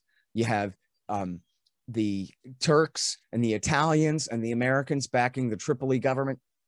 You have the Qataris and the Saudis and the Americans and the Russians backing the Haftar faction in Benghazi which is funny now they've switched. Now you have the more secularists in the east and the Islamists in Tripoli uh, going the other direction. But anyway, the whole thing's a disaster. It's been a disaster. They've been fighting, and tens of thousands of people have been killed. I don't know about hundreds, but certainly tens of thousands of people have been killed in relatively low level, but still horrific civil war this whole time. Now, 10 years on.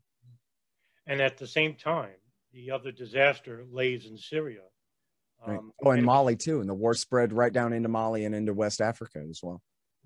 In in, in that respect, um, this is the one area that I find to be uh, quite underreported, and it's something that I've come across uh, on internet forums um, in regards to the the progressive mindset regarding uh, the Biden administration, the current Biden administration, and his uh, relationship with foreign policy in the Middle East in, in, you wrote in the book in chapter 10 about Syria, and mm-hmm. I want I want to touch on this. Um, it was leaked to the New York Times that the Obama administration, with support from King Abdullah of Jordan and Benjamin Netanyahu of Israel, that CIA Director David Petraeus, who you talked about previously, laid out the groundwork for full military support using Saudi connections to Islamist factions such as the, as you write in the book, the Northern Storm Brigade, the Harakat Hazm, and the Jaish al-Islam, all auxiliaries under the ultra-Orthodox Wahhabi sect Jabhat al-Nusra. Mm. The operation was codenamed Timber Sycamores. Uh, could you explain a bit further about this uh, operation, which yeah. most people don't even know what this operation entails? Yeah. So it started in 2011. Timber Sycamore wasn't until 2013. The original um, authorizations for Obama were essentially for the CIA to coordinate with the allies and hold off on American weapons yet, but coordinate and especially with you know this whole uh, operation with the Qataris shipping weapons and men from Libya onto the war in Syria. Then after Benghazi in 2000, the Benghazi attack, not the fake hoax to start the war, but the one year later uh, killing of the ambassador. After that, they called off the, the Americans at least called off their participation in the Libya pipeline and instead started working on getting weapons from Eastern Bloc countries like Bulgaria and so forth. And so essentially the whole thing was being run by the CIA, working with the Saudis and the Qataris from the very beginning. And of course, the Jordanians and the Turks as well to the north and south of Syria as the staging ground for all of this. I'm not exactly certain when Israel began to intervene, but it's an absolute fact. And it's finally, after years and years of denials, it was finally admitted by their intelligence chiefs that not only did they provide uh, money and medical care for wounded al Nusra and other, um, you know, Sunni side of the fight fighters, but that they gave them weapons and training and paid their salaries and ran their groups for years. Um, so they were a huge part of it too. And essentially, this is again, this is because the clean break strategy in Iraq backfired so badly and empowering Iran in Iraq. They said, we got to make up for that with a consolation prize in Syria. So now we're going to essentially hijack the Arab Spring and use it for our own ends. Al Qaeda from Iraq, Al Qaeda in Iraq, which had been decimated by the Sunni tribes in 2005 and six, or well, six and seven, was resuscitated. It came right back to life again. They've been completely marginalized, um, not by David Petraeus in the Sunni awakening, but before that, and really, but by those same Sunni tribes. And after Bush and Petraeus had helped create Al Qaeda in Iraq, a land that had never seen a suicide bombing before, where there were no Al Qaeda before, and turned the entire western half of that country into jihadi university for eight years there. The local Sunni population took care of the problem for us like a miracle. Honestly, you could have never hoped for such a wonderful thing as the Sunni tribes basically saying, We don't like these Al Qaeda guys. They, they're a lot more harm to us than good. And so they started shooting them in the head and taking care of that problem. Now Obama comes in 2011, takes the defibrillators, brings Al Qaeda in Iraq right back to life again. Mm. They come across the border into Syria. On the Syrian side of the line, they're moderate rebels. On the Syrian side of the line, they just want democracy and peace and wonderfulness like everybody else. Now, if you ask Hillary Clinton or David Petraeus or Leon Panetta or um, you know any of the people involved in this policy, they will tell you, look, man, we know there were Al Qaeda guys there. We weren't trying to back Al Qaeda guys. Don't be silly we wanted to back the moderates and we wanted to back them so much that they would marginalize the jihadists. And the jihadists wouldn't be able to compete. And we would have if we gave them enough support we would have an army of moderates that um, you know could take on all comers and create a wonderful new democratic syria. Except the thing is that they knew that wasn't true. They knew as obama later told thomas friedman which was clearly his position all along, is why he didn't send in the B 52s eh, the, the way, I mean, he did send in the naval air power and Air Force air power to Libya to bomb Gaddafi out of power, but he didn't dare do that in Syria. He was afraid to commit to a real regime change because he knew all along, as he told Thomas Friedman, the idea that there was an army of moderates in any way or anywhere in Syria prepared to inherit the power was, in his words, a total fantasy. A total fantasy. And the way he put it to um, Friedman was this army of moderates would be expected to fight against the Syrian state. Oh, and there's supposed to be doctors and lawyers and pharmacists and teachers and just gentlemen from the neighborhood are supposed to be running this militia, right? Like it's Yorktown in 1776, right? and um, and then uh, the uh, the uh, as he put it to Tom Friedman, they would be expected to hold off or defeat the Syrian state, their allies in Hezbollah, and the Iranian IRGC that came to help. And of course, he left out. And they would also be expected to defeat all of the bin Ladenite terrorists, too, right? The other half of it, the Al Nusra Front, Jaish al Islam, and all of these other groups, these suicide bomber, head chopper terrorists. Al Nusra was just Al Qaeda in Iraq, in Syria. Um, and they would be expected to fight all of these groups to create some new you know secular democracy there is a complete hoax it always was as joe biden later joked at harvard in a, a, very important revealing speech about this stuff he says let me tell you something there's no thomas jefferson or James Madison hiding behind a sand dune in Syria, ready to take over and create a limited constitutional republic over there for us. Okay. It just doesn't exist. When Hillary Clinton went on CBS News and said, Look, I'm Ayman al Zawahiri's endorsed the revolution in Syria. Are we supporting uh, Al Qaeda in Syria? She said, Look, when we try to uh, see to create a new government that can inherit the power in Syria, um, that's prepared to do this that we could rely on. We don't see that. Well, she was uh, pushing for a hawkish position at that time. She still had one more full year in power, pushing for exactly what she was arguing against there. But in that interview, she was being forced to defend Obama's position, and so she's telling the truth. We could we could end up fighting a war that benefits Al Qaeda. We don't want to do that. And when you say, well, which Syrians could we turn it over to instead? We don't know the answer to that. What a very frank response from Hillary Clinton. And guess what? She said that three days after the first big Friends of Syria meeting, where they brought in the Syrian National Council that, guess what, had been created by Liz Cheney when she worked in the State Department in the Bush years, which was led by the Muslim Brotherhood.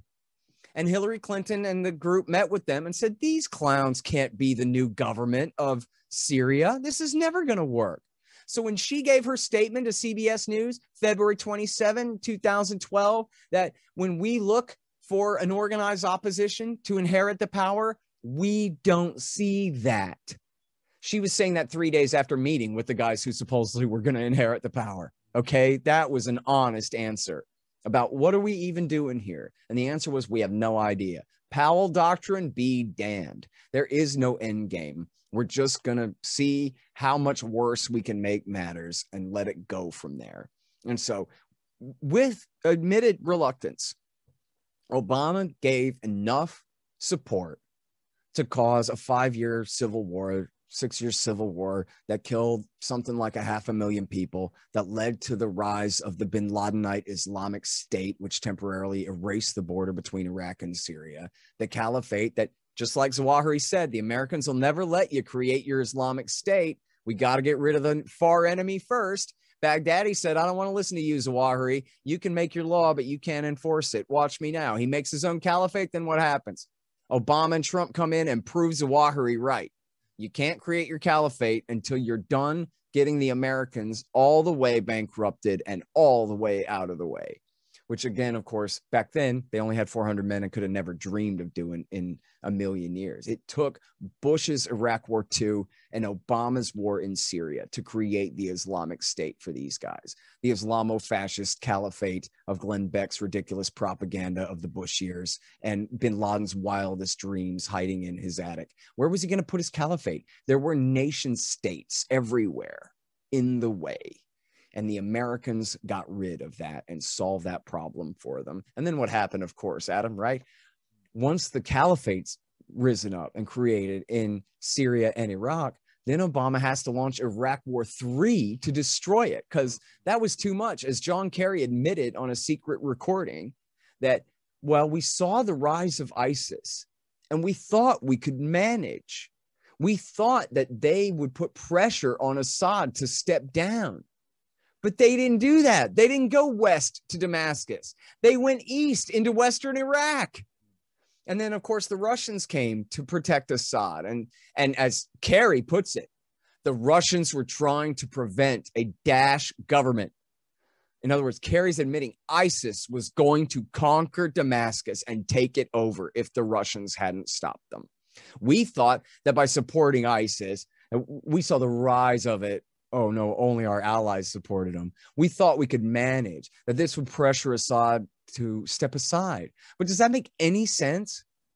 I'll get back to Iraq in just a second. But does that make any sense? Like, let's say it's the American Civil War, and the French and the British start tilting toward the Confederacy and arming the Confederacy to be able to better resist Abraham Lincoln's Northern Union Army. Now, when Abraham Lincoln finds out about this, does he resign? and let the British pick his replacement?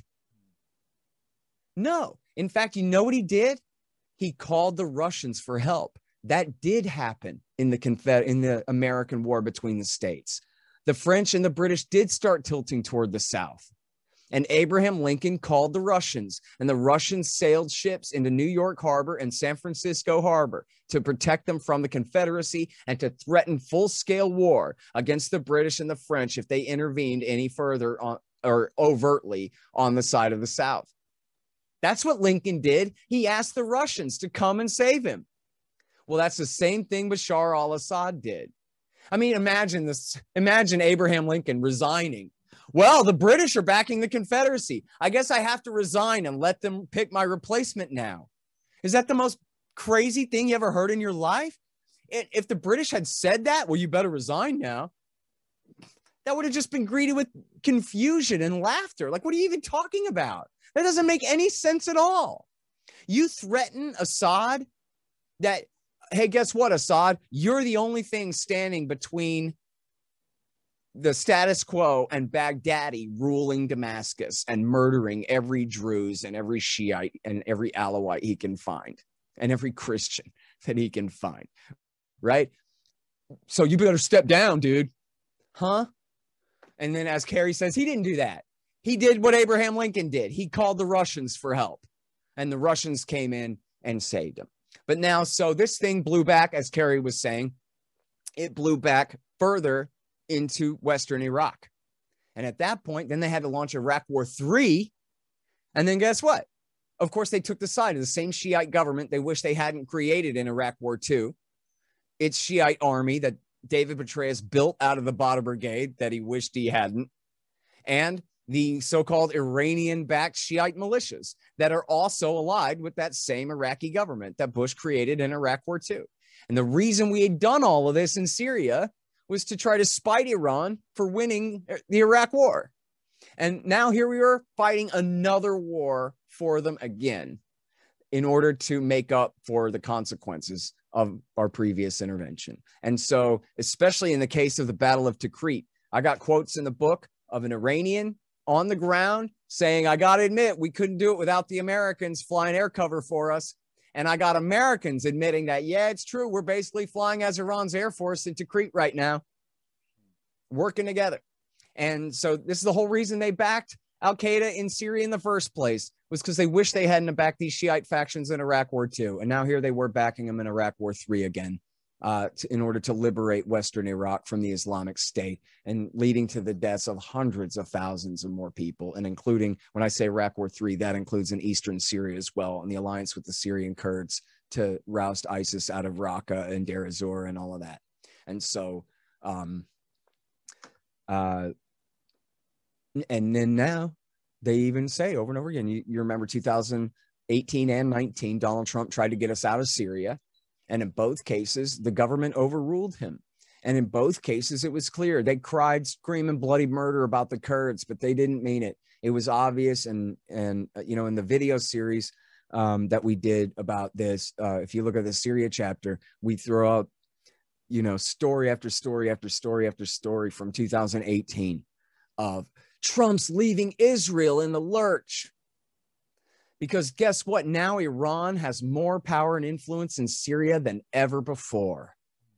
And so now, if Donald Trump pulls the last of the troops out, Iran's position in Syria will be so much stronger and Israel will be in jeopardy. And so the Israelis insist the Americans must stay at the Al Tanf air base, or, or not air base, but the Al, Tanf military base on the border of on the Syrian side of the border between Iraq and Syria there in order to close and prevent this used to be Saddam Hussein's job to serve as the roadblock on what they call the land bridge. In other words, the highway system that runs from Tehran through Baghdad, through Damascus, and on to Beirut. And since, as the Israelis and their partisans constantly put it, Syria is the keystone in the arc of Shiite power in the region, America must stay to play the role that Saddam Hussein used to play in blocking that arc of power. And until America got rid of him, because these very same pro Likud Israel partisans said getting rid of Saddam Hussein would weaken Iran's position in the region instead of strengthening it, strengthening it, which completely has backfired and led us to this. My final question to you is twofold, um, and it's going to uh, entertain your personal thoughts on the matter. And in my experience in studying U.S. Middle East affairs, it, it seems that the U.S. Israeli Saudi nexus has been at war with former pan Arab nations that once prospered uh, countries like uh, Syria, Libya, Egypt, Iraq, Afghanistan. Uh, the ideology promoted by former president, Egyptian president Gamal Abdel Nasser. Um, these countries now are destabilized under the uh, former uh, agendas that we spoke about today. Uh, and also are under the threat of these radical ultra-Orthodox fundamentalists that were kept at bay for many decades by pan-Arabism. Was this something you've noticed while writing the book? And in my follow-up question, uh, what do you hope for the future regarding your books in regards to what would you like to see from the public in regards to your books and hopes of um, educating the mass public about this seemingly uh, misreported, underrepresented uh, U.S. Middle East foreign policy by Yeah. the legacy media. All right. Well, I definitely have a lot to say about the second question there, but I'm not exactly clear on the first one. What exactly was, was the first one asking? Well, the, the first question basically is my uh, my what I see as the the transformation of former pan Arab states like Mhm. Iran, like Afghanistan, Iraq, Syria, Libya. They were once prosperous nations, Mhm. decades and decades uh, in the early 20th century. These are now destabilized regions, Mhm. um, uh, which are now under, at the behest or the threat of radical fundamentalists. While writing your book, was this Mhm. something that you noticed? Oh, sure. Well, um, yes, and I think mostly this is not deliberate.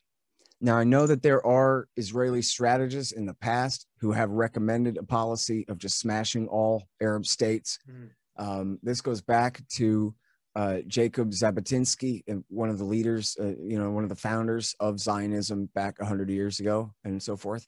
Um, and then famously, there's something called the Oded Yinon Plan uh, from 1981, which is completely bonkers, by the way. If you read it, it's a lot of fun. It's about how the Soviet Union is about to conquer the whole world, and Israel will be left alone uh, in a region surrounded by Soviet backed hostile Arab enemies. And um, the world will be descended into total darkness. And then at that point, the Israelis will have no choice but to, you know, scatter all of their enemies into a thousand little pieces and and break all the nation states into warring little tribal statelets and so forth. Um, but of course, that can all be a lot more harm than good, right? I mean, they the Israelis have a perfectly good relationship with a stable dictatorship in Egypt and in Jordan. They could have negotiated in good faith with Syria all along if they were willing to give up, you know, give back the Golan Heights that they stole. Um, and uh, you know, as far as the Lebanese, I mean, there's no reason to think that Hezbollah has any intention whatsoever of building itself up into an army capable of invading and occupying northern Israel or anything like that. They are they have a defensive force, a deterrent force to keep Israel out. And so they could have peace with all of their neighbors. This could be easy, you know, and and you know, it's true there's a lot of resentment about 1948, but at the same time 1948 was a long time ago.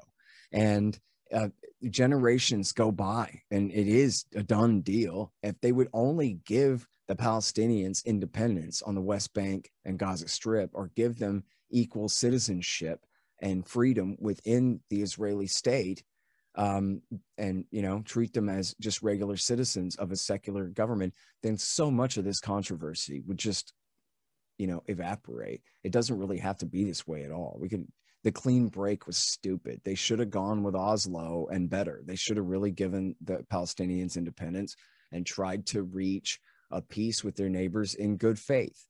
And, um, you know, really listening to the Israelis and their partisans in this country has helped us screw up everything. But when it comes to like Iraq War II, I do think, I really honestly believe that they thought it was going to be easy. It wasn't supposed to be, okay, it'll be a terrible disaster and a million people will die, but we'll succeed in breaking the country into three factions and sectarian cleansing and this and that. Now, I do think that actually there are probably some cynics in there who thought that this is a, a good second place if we're not going to get a Hashemite king or Ahmed Chalabi to, uh, or, you know, some easy sock puppets to rule the country for us, then yeah, divide them and conquer them is second place for that.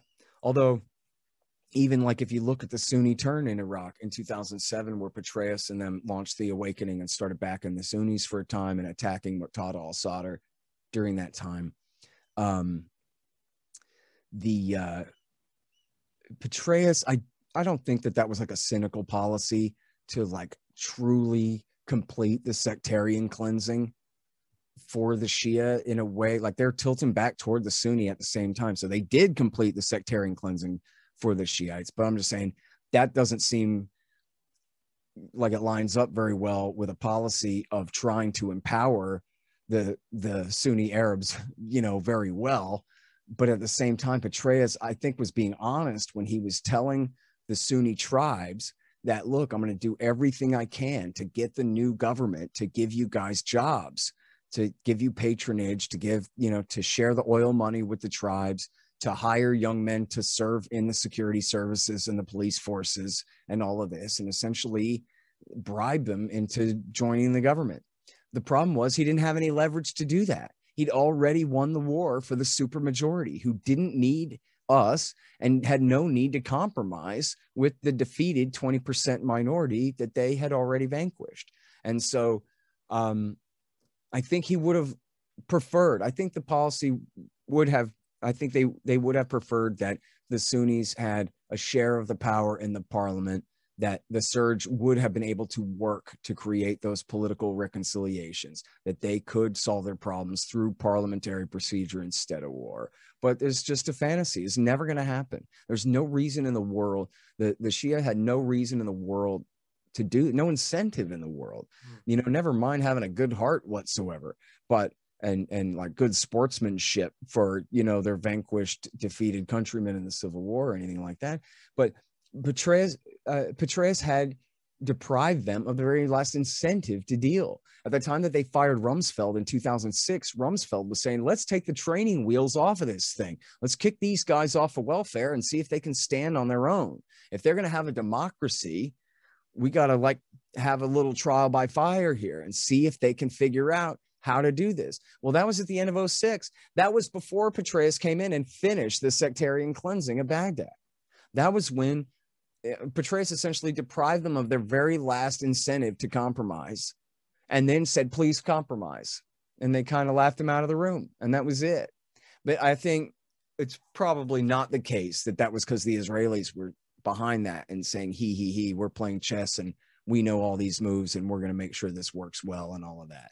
I mean, again, when Sistani called for one man, one vote in January of 2004, that was it. That was it. Hmm. The Israelis aren't in control at that point anymore. The Americans aren't in control anymore at that point. It's the Shiite supermajority in alliance with Iran are in the catbird seat. They get to dictate how everything is going to play out. And then look, the Iranian plan and their puppets plan in Iraq was not to lord it over the Shia, over the Sunnis. It was to kick the Sunnis out of the capital city, consolidate this strong federal system where they get Iraqi Shiistan in from Baghdad down to Basra and over to Iran and in alliance with the Kurds in the north and screw the Sunnis. Let them burn in the sun, right? They had minor garrisons in Fallujah, Ramadi, Mosul, Tikrit, and and some of these other towns, you know, in the in the predominantly Sunni West. They weren't trying to enforce a totalitarian Shiite state on them. They just left them to burn in the sun. We got all the oil down in the south and up in the north and we got the capital city. So what are you going to do about it? Nothing. But then, of course, that meant, and that was, you know, Maliki's government, especially Bush and Iran's compromise prime minister. And then that, of course, meant that Western Iraq was wide open for the taking by the Islamic State. Because if the Shia aren't going to rule over them, and the Ba'athis aren't allowed to rule over them, and the tribal leaders aren't allowed to create their own kind of separate state there, and the Sunni uh, tribal chiefs in the parliament can sit in the parliament but have no real power to deliver for their people whatsoever. Well, you have what they call a power vacuum, a massive one. And it was one that then the Islamic State guys were able, after Obama took their side in Libya for five years, four years, were able to consolidate and grab for their own. And um, so, anyway, I forgot what the question was. No, the, the question was um, where, where we, Oh yeah, it wasn't. I don't yeah. think it was deliberate. I don't think it was deliberate. Like let's just all smash them. But okay, so like take Syria for example. Uh, at the end of Iraq War Three, they have a situation where they essentially admitted Obama was too afraid. Trump had no interest in overthrowing, truly overthrowing Assad, and seeing what happens next but we can't just let them win either, can we? So our friends, the Turks, keep and protect the Al Qaeda guys in the Idlib province in the northwest, and the Americans occupy the east in alliance with the Syrian Kurds to really prevent the Syrian Kurds from making a separate peace with the Damascus government. And to occupy the wheat and the oil fields. In other words, the food and money fields for the country to keep them as part of this massive economic war and sanctions um, uh, uh, you know, regime against them. They've still got the Kurds. I don't know if they're really ruling over Raqqa, but at least they rule it from the outskirts, um, which is an Arab town far south of traditional Syrian Kurdistan. So we're just picking a bunch of fights for the Syrian Kurds to have to deal with later when we eventually finally do leave.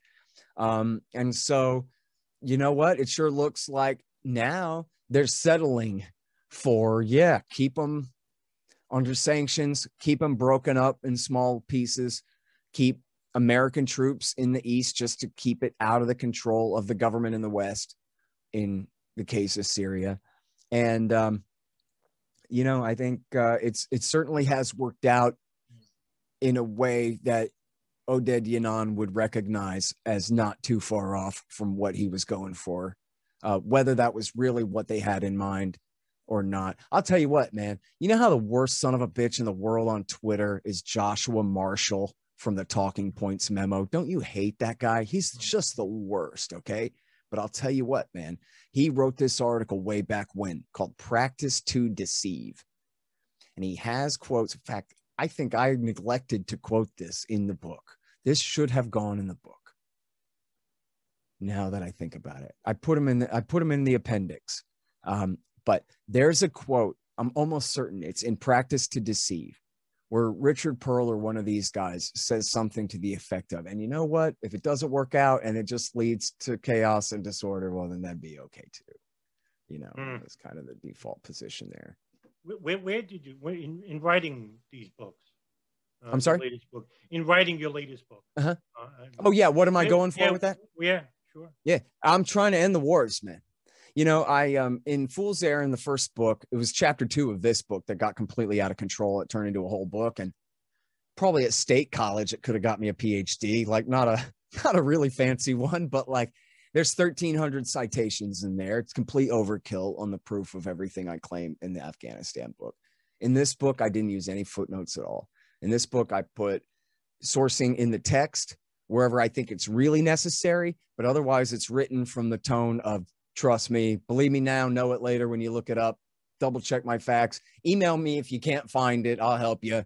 But instead of bogging you down with numbered footnotes throughout the text, I decided that, and instead of bogging down and writing 300 pages about each war, I decided that what I would do would be to try to tell as much as I think you really need to know, but not more about everything the Iranian Revolution, the Iran Iraq War, Iraq War One, Iraq War One and a Half, and the rise of Al Qaeda, and then Afghanistan, Iraq, Somalia, Pakistan, Libya, Syria, and then Mali and Yemen and the rest, everything. And and do it in a way where you can kind of come with me on here's where we started with Jimmy Carter. Here's how one crisis led to the next, led to the next, led to the next intervention all the way through. And and here's why we're doing what bin Laden always wanted us to do by bogging ourselves down in these goat rope affairs, as Jeff Huber called them, uh, and getting nowhere. Um, and that our government is responsible for the massive sectarian war in the region now, where first they took the side of their regional adversary. And so ever since then they've been on the side of our actual enemies these blood-soaked terrorists who slaughtered american civilians in order to make up for the fact of their terrible war. And then by the end of the thing you're supposed to get it. By the end of the thing you're supposed to agree with me that we just have to call this off. If you give george bush a writ to kill 100 men or 400 men he will kill a million and his successor will kill another million and his successor will kill another half a million people. And on we go fighting wars most of the time now for the terrorist factions uh, the bin ladenites against their shiite enemies. And so therefore if that's right and it is then we just have to call it off. The national security state will not fight a war against terrorism for us they will only do what they wilt. and consequences for the American people, the British, and whoever else be damned. And so that's it. We have to shut them down. They are not our security force. They are our enemy, just the same as they are bin Laden's, as Michael Scheuer put it, indispensable ally. And so we must withdraw all support for this effort. It's been 20 years. That's enough. And the way the book is written is meant to be not for my audience, but for my audience to give to their people, your friends and family, your coworkers, regular Joes. Now, honestly, Adam, I really wanted it to be 150 pages. I wanted you to be able to give this to your Uncle Bob and be like, look, Uncle Bob, it's just 150 pages. Okay. You got no excuse, but there's no way I could do 15 words in 150 pages. So it turned into 300 anyway. But the comments say it's an easy read. It's it's quick and easy, and it's easy to understand for such a complicated subject. That yes, we get it. We're doing Bin Laden's dirty work for him.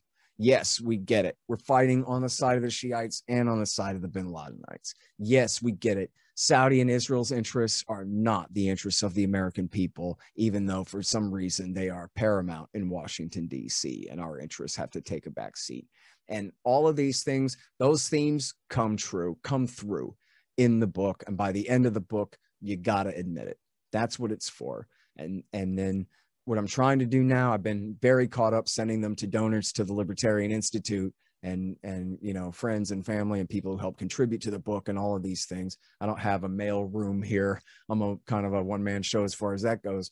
But the next project, like this weekend and into next week, is to send hundreds of books out to as many media media people as I possibly can in the country, to every middle ranked newspaper, to every AM radio show host, to I want to send a box of 10 to every decent peace group in the country so that the leaders of their group can all read it. And, um, you know, maybe the six best congressmen and their staff, and, you know, anything I can do, any ideas other people have for how to promote this book. You know, the Institute, my my nonprofit Libertarian Institute, we have boxes and boxes of books that we bought for just this purpose of promotion. And we don't have a big marketing department or anything like that. We're not going to be able, you know, it's on the Barnes and Noble website, but it's very unlikely it's going to be in Barnes and Noble brick and mortar stores across the country and that kind of thing. It's a, you know, published by my little old institute. It's available on a lot of different websites, but we essentially need grassroots help from everybody who's interested in this and trying to push this because at the end, sorry, my long answer. What I want out of this book, Adam, I want people to say, you know, there's this new book out that says that we don't have to do this. It doesn't have to be this way. It never did, and we could just quit. Here it is. It's blue. It's called Enough Already. Have it. It's 300 pages, but it's an easy read. You'll kill it in two days and, and you'll be good and you'll be set. And then pass it on to your buddies. And that's what I really want. I want, I mean, as an as an economist, I'm a great anti-war guy, right? But essentially what I can attempt to do here is move the margin a tiny little bit, right? That empire weakens America. Empire doesn't strengthen America. Empire is murder suicide. Empire is what is wrong with our society. It's the worst thing about us. And it's what causes so much of the economic problems and all of the rest of the dissension, the militarization of our police, and all of the things that are causing the worst social crises in our society is because we abandoned our republic to embrace world empire. And it's just got to stop. There's no reason to believe in it. The fact that you and I are having this conversation in March of 2021 means that I'm right and everybody who disagrees is wrong, period. How in the hell can it take 20 years to kill 400 men? How can it be? How could anyone think that Dick Cheney or David Petraeus are being honest men when they say, yes, we're going to have to confront this terrorist enemy for our the rest of our lifetimes and our kids and our grandkids lifetimes. Yeah really? As long as we keep working with saudi arabia to back these mercenary terrorists around the world then yes they're going to exist. Otherwise that's a load of crap. Otherwise look at a map. The world is covered in nation states.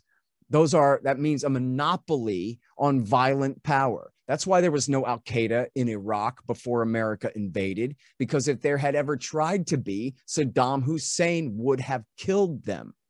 Look at what happens when bin Ladenites poke their head up in the Gaza Strip. This happened like five times. Some preacher comes out and goes, Yeah, I'm an al Zawahiri. That's who I like. Next thing you know, Hamas's Qassam Brigade comes and massacres them. They don't even get hanged from ropes. They get machine gunned to death in their mosque by Hamas. This is our strip, not yours. That's what it means to have a monopoly on force. If America would just knock it off, let the Taliban and whoever their co- new coalition partners are rule Afghanistan, let whoever rule, let the Ba'athist rule Syria, let the Shia and the tribal Sunni leaders rule Iraq. None of them have an interest in supporting Al Qaeda. The only groups that have an interest in supporting Al Qaeda are the Saudis when they know that the Americans are there to clean up their mess and they want to use them against their enemies like the Syrians. But you think the Saudis are going to tolerate Al Qaeda guys coming home to Saudi Arabia? They're terrified of these guys. They treat them just like this Shia and crucify them in an instant if they have to, or find another war to send them off to somewhere else.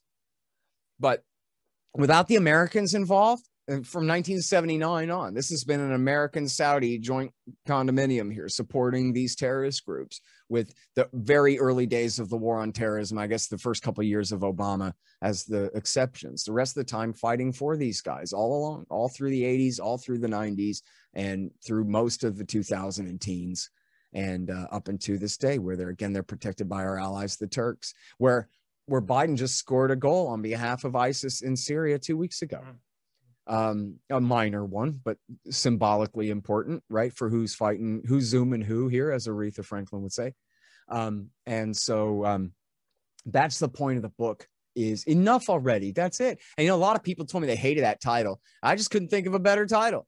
And now I love it. I'm so glad that I did call it that and didn't go with any of the other suggestions because that is the point of the book. And of course, like it's a lie, right? Just like Fool's Errand, Time to End the War in Afghanistan it's not a 300 page case for leaving Afghanistan. It's a 300 page history of the war in Afghanistan. Right? This is not a 300 page case for let's end the war on terrorism. This is me just telling you the story of the history of the war on terrorism. By the time we get to the end, time to end the war on terrorism, that's the last three pages. right? And if you ain't convinced by then, well, screw you, man. I don't know what to say, right? But but so the title is misleading. The book is not a polemic about this is why war is wrong, right? This is a an alternative history of the war on terrorism since 79 and by the time you're done reading it, you'll know I'm right. You want to give it to your right wing Uncle Bob and convince him to. I mean, hey, Donald Trump said it. Donald Trump said going to the Middle East was the worst mistake any American president ever made, ever. The worst decision. Now, that's not true. Woodrow Wilson getting into World War One was far worse, but still, man, that's some powerful talk from a Republican presidential candidate and president he ran on repudiating W. Bush's legacy in the Middle East. And thank God for that. It's the most important thing that Donald Trump ever did. Is it means that whenever we talk to the right, we can say, look, Donald Trump said this is the worst thing we ever did. And he's right. You can't deny it, man. It is. It's wrong. And we have to stop it. And I honestly, man, I think that the American people, I mean, the polls show the American people agree with me already, us, right? But it's not a priority we got to make it a priority. We have to bring this to back to people's attention, put it back on their radar. Is this something we're still doing? Afghanistan, Syria, Iraq, Somalia, Yemen. We're still in all these countries? Really? People say it to me. We're at war in five countries right now? Yeah, we are. And that's intolerable. We have to stop it. And they agree with that. But it's just a matter of putting it back on their list of things that must be done. And, and frankly, for all the crises that our countries face, how can we ever begin to make things right until we abandon the world empire? We just can't. We just can't. And so it's got to be step one. The book is enough already. Time to end the war on terrorism. Scott Horton, thank you very much for coming on. Absolutely. Thank you. Uh, thank you both very much for having me. Appreciate it. Thank you.